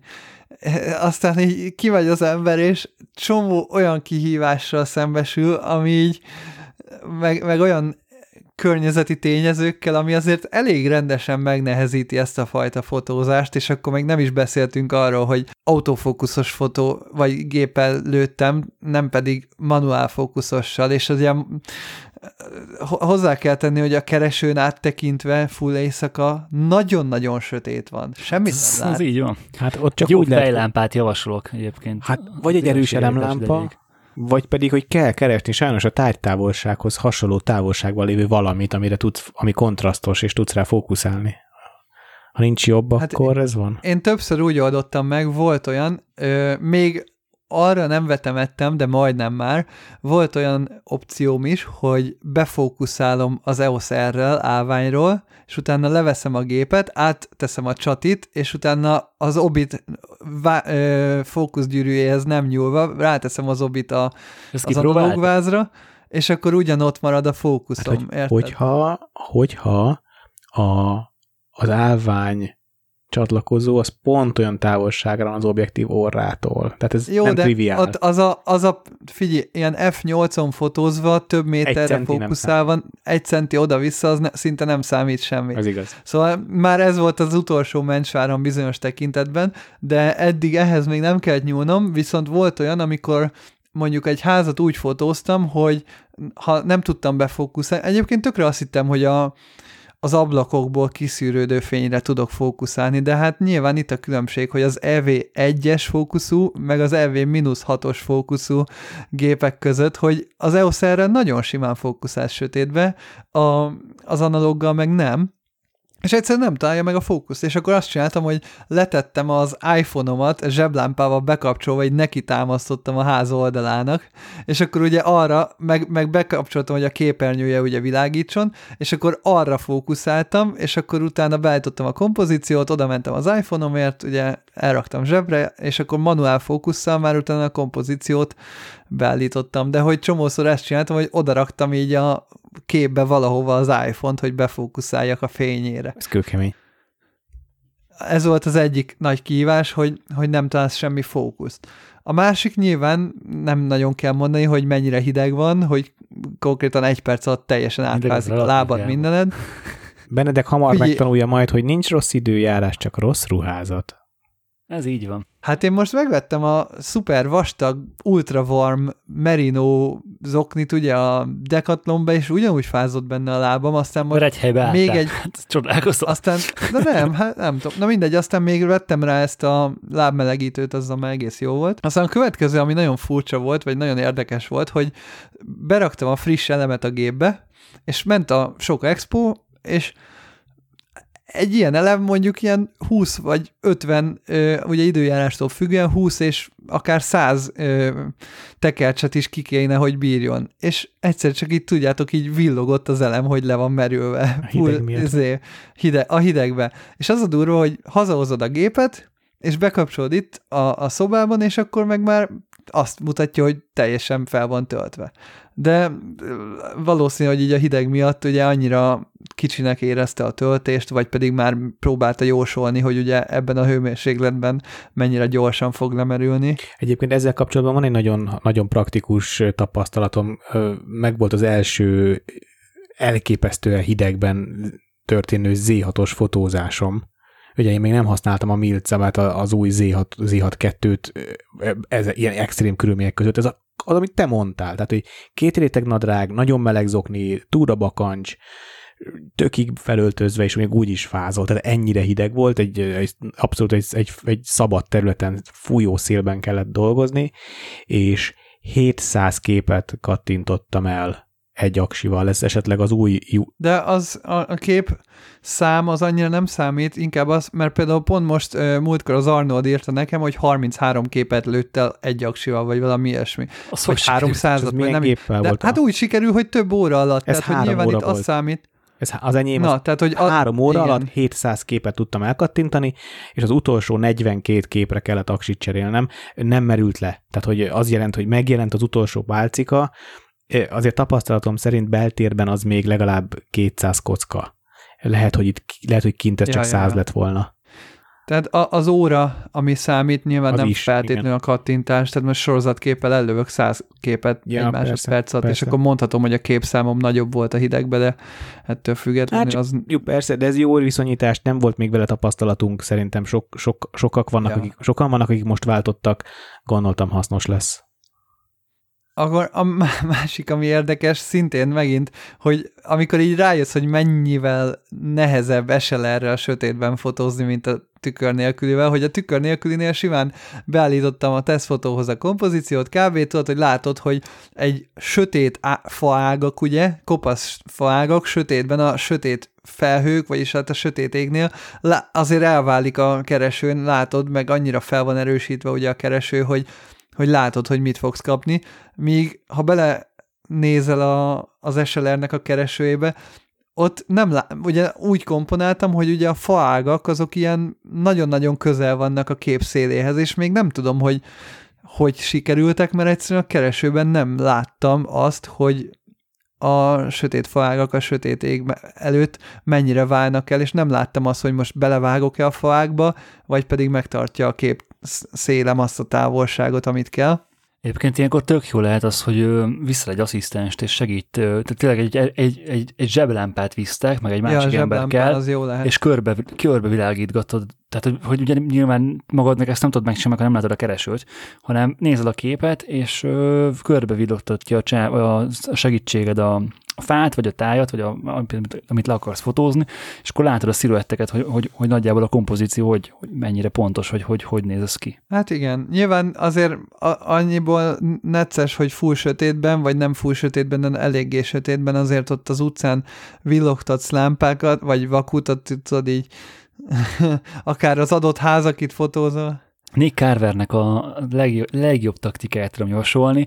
Besírtam, amikor ezt az először láttam a videójában, hogy a, amikor fotóz hasonló szituációkban mondjuk egy boltot, vagy valami az utcán valamit, és ugye megáll egy állvány az út, és ő, ő ugye nem, nem egy ilyen kisvárosban, vagy hát nem egy eldugott utcába csinálja azért, hanem, hanem adott esetben egy forgalmas boltot fotózik le, vagy, vagy, vagy egy olyan frekventáltabb helyen van, ahol azért járnak emberek, meg nem feltétlenül éjszaka, hogy egy láthatósági mellényt felvesz, és a videóban, a videóban azt csinálta konkrétan, hogy az kibontotta jó, az új mellényt, és így megtiporta a földön, hogy úgy nézzen ki, mint az így már vele lenne járatva, így, így összekoszolta. És ugye állvány, egy fényképező, és hát nyilván mit tényleg földmérő, hát egy, egy, egy elő nem néz meg, hogy mi van az állványon, annyira durván, Ja, ja, és uh, simán, meg ugye eleve ugye egy, egy, egy um, nagy formátumú fényképezőgép az teljesen máshogy néz ki, mint egy sima fényképezőgép, tehát az még így nem is annyira triviális, hogy ő fotózik, és hogy így meg hát ugye nyilván láthatóság is, tehát nem, nem ütik el a kocsik. Hát meg aki rosszban sántikál, az, az jellemzően inkább bujkál. Tehát azzal, hogy ő megmutatja magát nagyon látványosan, ezzel deklarálja, hogy ő nem sántikál rosszban, tehát hagyják őt békén. Val- igen, igen, ebbe is, ez is benne van, és hogy ő, ő dolgozik, ő nem kell oda hozzá oda menni, hanem, hanem ő tudja, hogy mit csinálna. Tehát, hogy, hogy ez, ez egy jó taktika lehet. Igen. Akkor a másik, ami eléggé aggódok, amit már Benedek említett, említettél ebben az adásban, hogy daylight balanszosak ugye a filmek, és sárgák a lámpák, hogy me, vajon mennyire lesznek sárgák a fotóim a környezeti fényektől. Kicsit parázok tőle, hogy mennyire, mennyire lesz durva.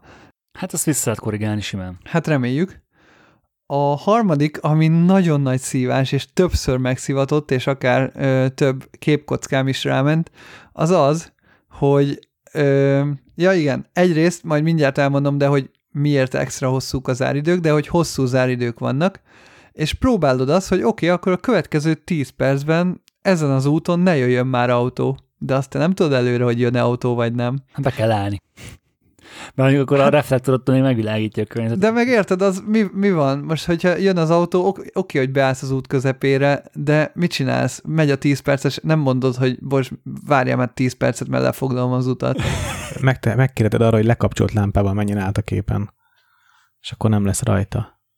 Hát igen, de hogy? Jó, oda igazából az a baj, hogy nagyon, nagyon Persze, ez, ez, ez nettó szopás, tehát ez, ez, ez, ilyen. Én Bovecben jártam, ja. úgy van az a, nemrég posztoltam a, egy Instára egy képet, még az X100F-fel készült, hogy sár, sára felugrik az alagút, alagútban. És kézzétek el, megálltunk az autóval, kurva jó helyszín, ezt már rég meg akartam fotózni, leparkoltam, besétáltunk, és nem basszus, rossz helyre álltam a galanttal mert belóg a képbe. Na jó van, akkor kisétálok, átalok a galanttal, visszasétálok, és abban a pillanatban megérkezett egy kodás, és beállt ugyanoda elkezdtem szitkozódni, mint az állat, de rohadt hangosan vízhangzott a izé, a alagút, és mondja, nem már, nem már, ne csináld, biztos magyar, lehet, hogy magyarok, izé, ez szarom, nem érdekel, hogy állt, mi pont oda érted? Visszaértünk szerinted? Nyilván magyarok voltak, tehát de most ez nyilván ez a legkevesebb, meg nem voltam igazán dühös, csak jó Persze. volt kiadni azt, hogy a francban retusáltam ki azt a rohadt Skodát a képről. Hát igen. Hát meg ugye az, hogy például nekem volt olyan, hogy nagy nehezen befókuszálod, ugye, beállítod a kompozíciót, és ott vagy fixen, és látod, hogy jönnek az autók. És akkor várod, hogy várod, hogy kiürüljön az utca, és lenyom, lenyomhasd az expódat. és jön az, és mondjuk egy sar, sar, sarkon állok, és akkor van egy beforduló autó.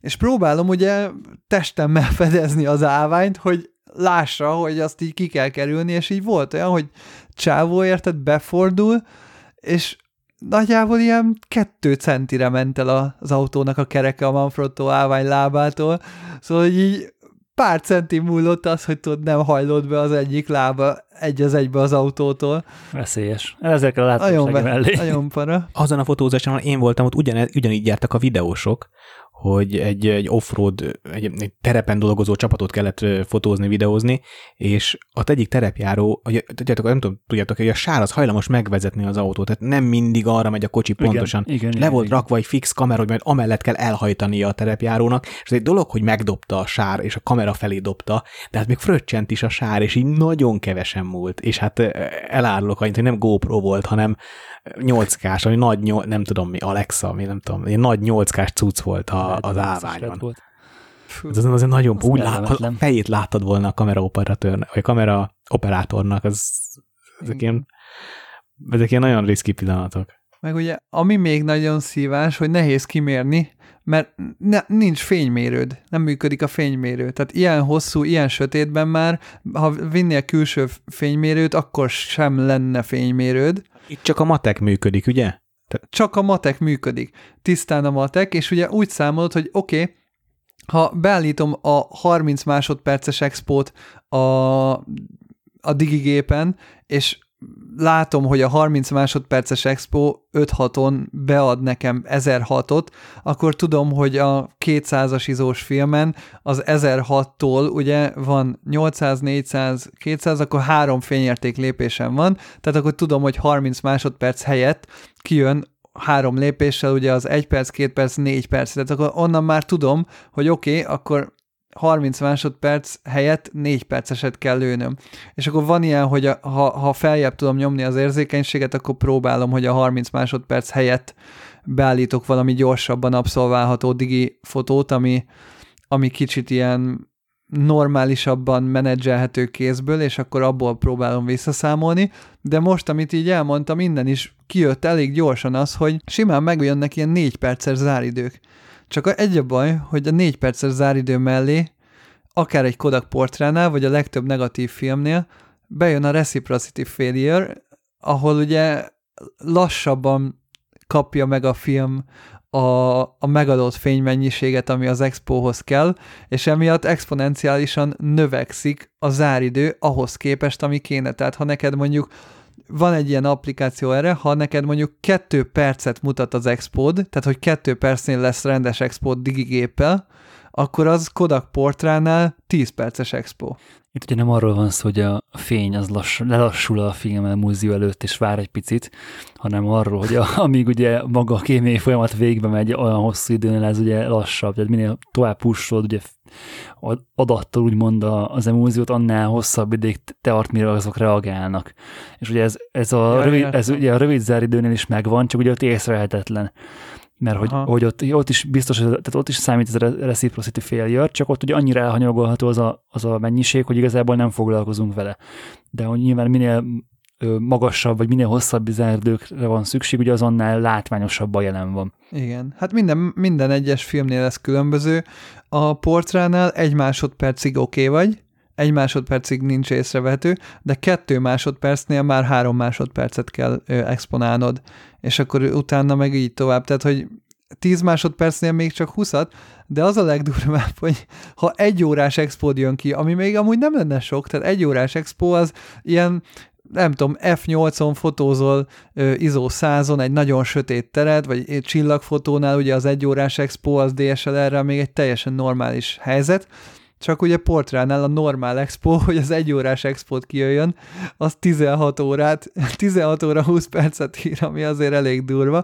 És néztem azt, hogy én nagyjából ilyen 4-5 perces expókkal operáltam, ami a portránál akár 20 perc is lehetett, hogy, hogy mik, mik, mik vannak filmek, amik ezt jobban bírják, és többen ajánlották ugye a Provia 100F-et, ami ugye pozitív film, de ott ugye nagyjából még egy órás expónál is csak egy óra 13 percet kell exponálnod. Tehát ott igazából nem nagyon van különbség.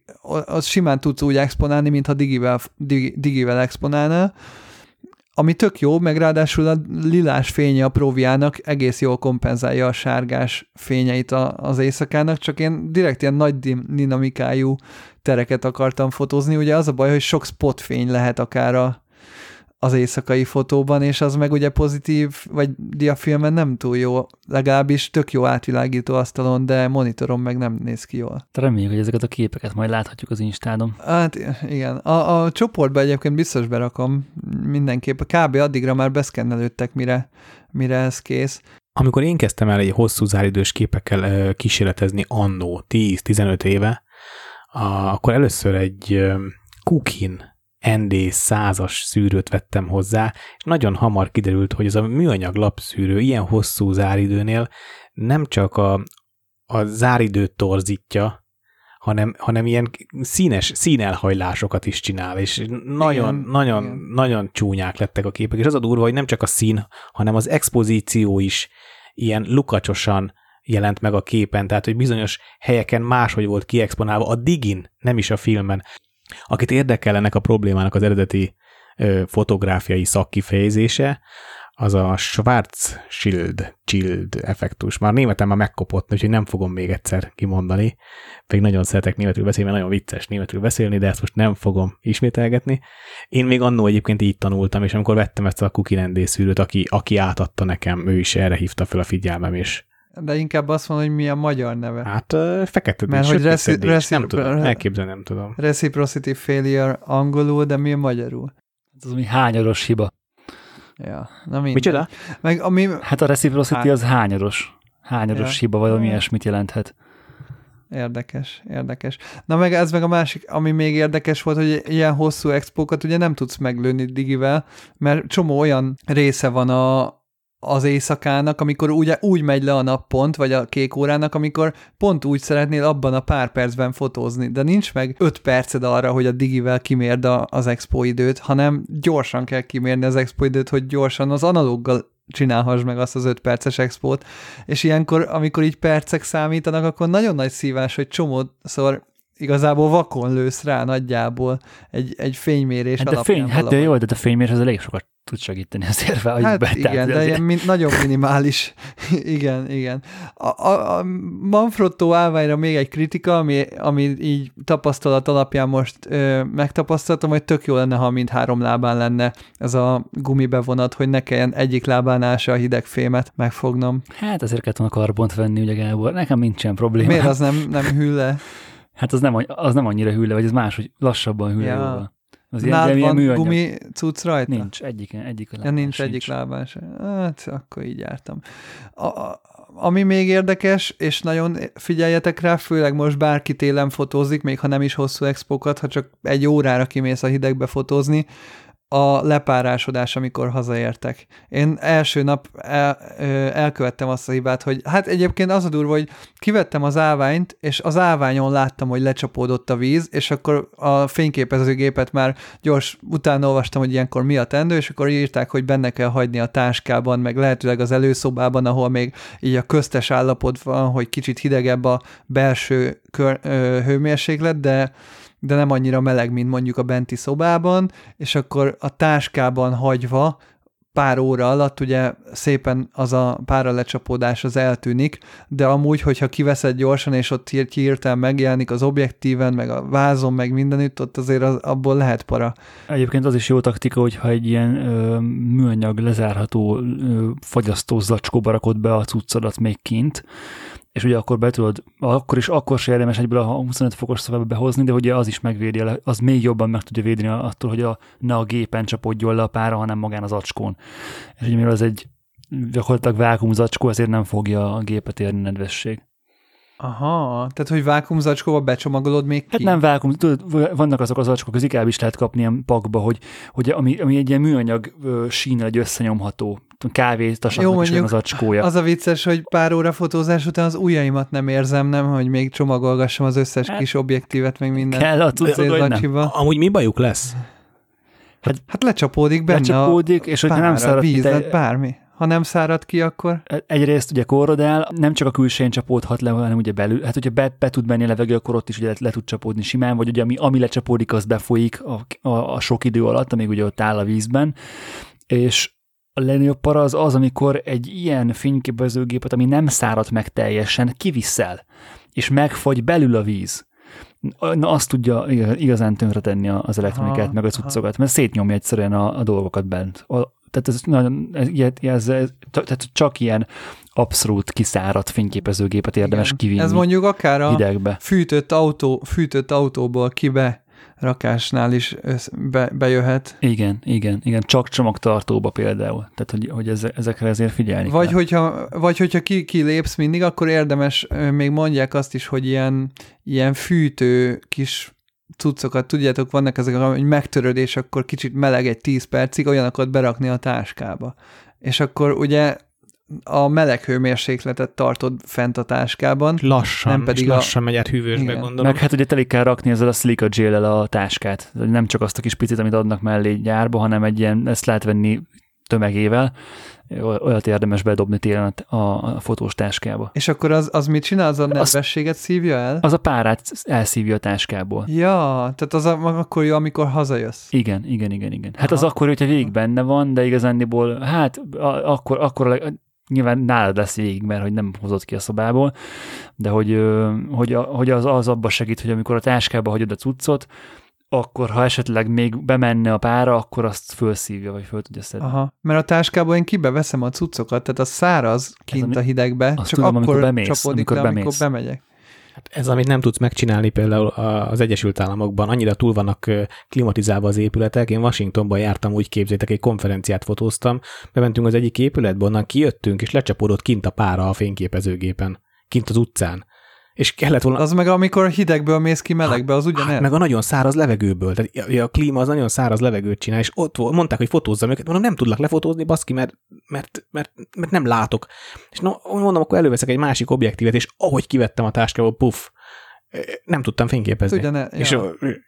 Semmi. Nekem ugyanez volt, amikor egy téli fotózáson a fűészkertbe voltunk, és megkértek, hogy menj, ugorjunk már be a pálmaházba fotózni pár képet, de bemész, legalább kell egy óra, mire, mire aklimatizálódna a gép. Ennél már csak a, pá- volt. Ennél már csak a lepkeháziba az állatkertbe. De egyébként a párásodás nem csak a hideg-melegben probléma, hanem a kilé- kilélegzett levegővel is. És ezért jó. Hát mert az is melegebb. I- hát igen, de hogy nyilván nem csak a kibelmenetelnél probléma, hanem fotózás közben ebben a nagyon nagy hidegbe baromi jól jött az, hogy az ihattal tudtam ö, LCD-vel fotózni, és nem kellett a szememhez emelni a fényképezőgépet, mert mindenemet, tehát egy kicsi lyuk volt csak a szememnél, ahol, ahol kiláttam, és ahogy az arcomhoz emeltem volna a fényképezőt, párásítottam be a, a keresőt. És így, hogy előre tudtam tartani a fényképezőt, tök jól tudtam komponálni. Egyébként ez csak amiatt van, mert maszk, maszkba voltam. Tehát ö, én sose, tehát hogyha próbál majd ki, hogyha nincs a fejeden maszk, vagy a szád előtt a sáv, vagy bármi, ami ugye felfel irányítja a kidélegzett levegőt, Igen. akkor nem párásodik be. Na, de muszáj maszkot hordani, mert emberek Persze, között tudom, igen, az, igen, igen, igen, tehát ez a, ez a probléma, hogy itt én is, a, a, amikor akár lejkával fotózok, az utcán, akkor is basszus, folyamatosan be, belehelem a keresőt, és, és ugye ott nincs izé, nincs kijelző a filmnél. Képzeld el, milyen lehet, akik szemüvegbe élnek most. Isten. Hát borzasztó, hogy nagyon durva lehet. az embereket, Na, nagyon nehéz. Nem látsz semmit. De, de egyébként ez tényleg tök durva, hogy pont most váltottam tükrösről milcre, és annyira jó, annyira rohadtul kényelmes, hogy ez a maszkban tudok kényelmesen fotózni, ez, ez, ez, ez, most, ez most nagyon jól jött. De reméljük egyébként, Peti, hogy nem csak a maszk miatt jó lesz a tükrös rendszer, hanem a kisméret, könnyes új, kisebb objektív park majd a világelmenéshez is majd hozzájárul. Hallgatóknak köszönjük, hogy ismét minket hallgattak. Eheti adásunkat is a Nikon, Tripont és a Manfrotto támogatta. Köszönjük támogatóinknak a Patreonon, Jancsa Jánosnak, Sutta Dávidnak, Szarka Dávidnak, Turóci Gábornak, Erdős Balázsnak és Német Mészáros Bálintnak. Aki pedig még nem támogat minket Patreonon, azt bátorítjuk, hogy látogassa meg a patreon.com per Tripodcast oldalt, és ezt tegye meg. Ha még nem tettétek meg, akkor csatlakozhatok a Tripodcast Facebook community csoporthoz. Két hét múlva újra találkozunk. Sziasztok! Sziasztok! Sziasztok!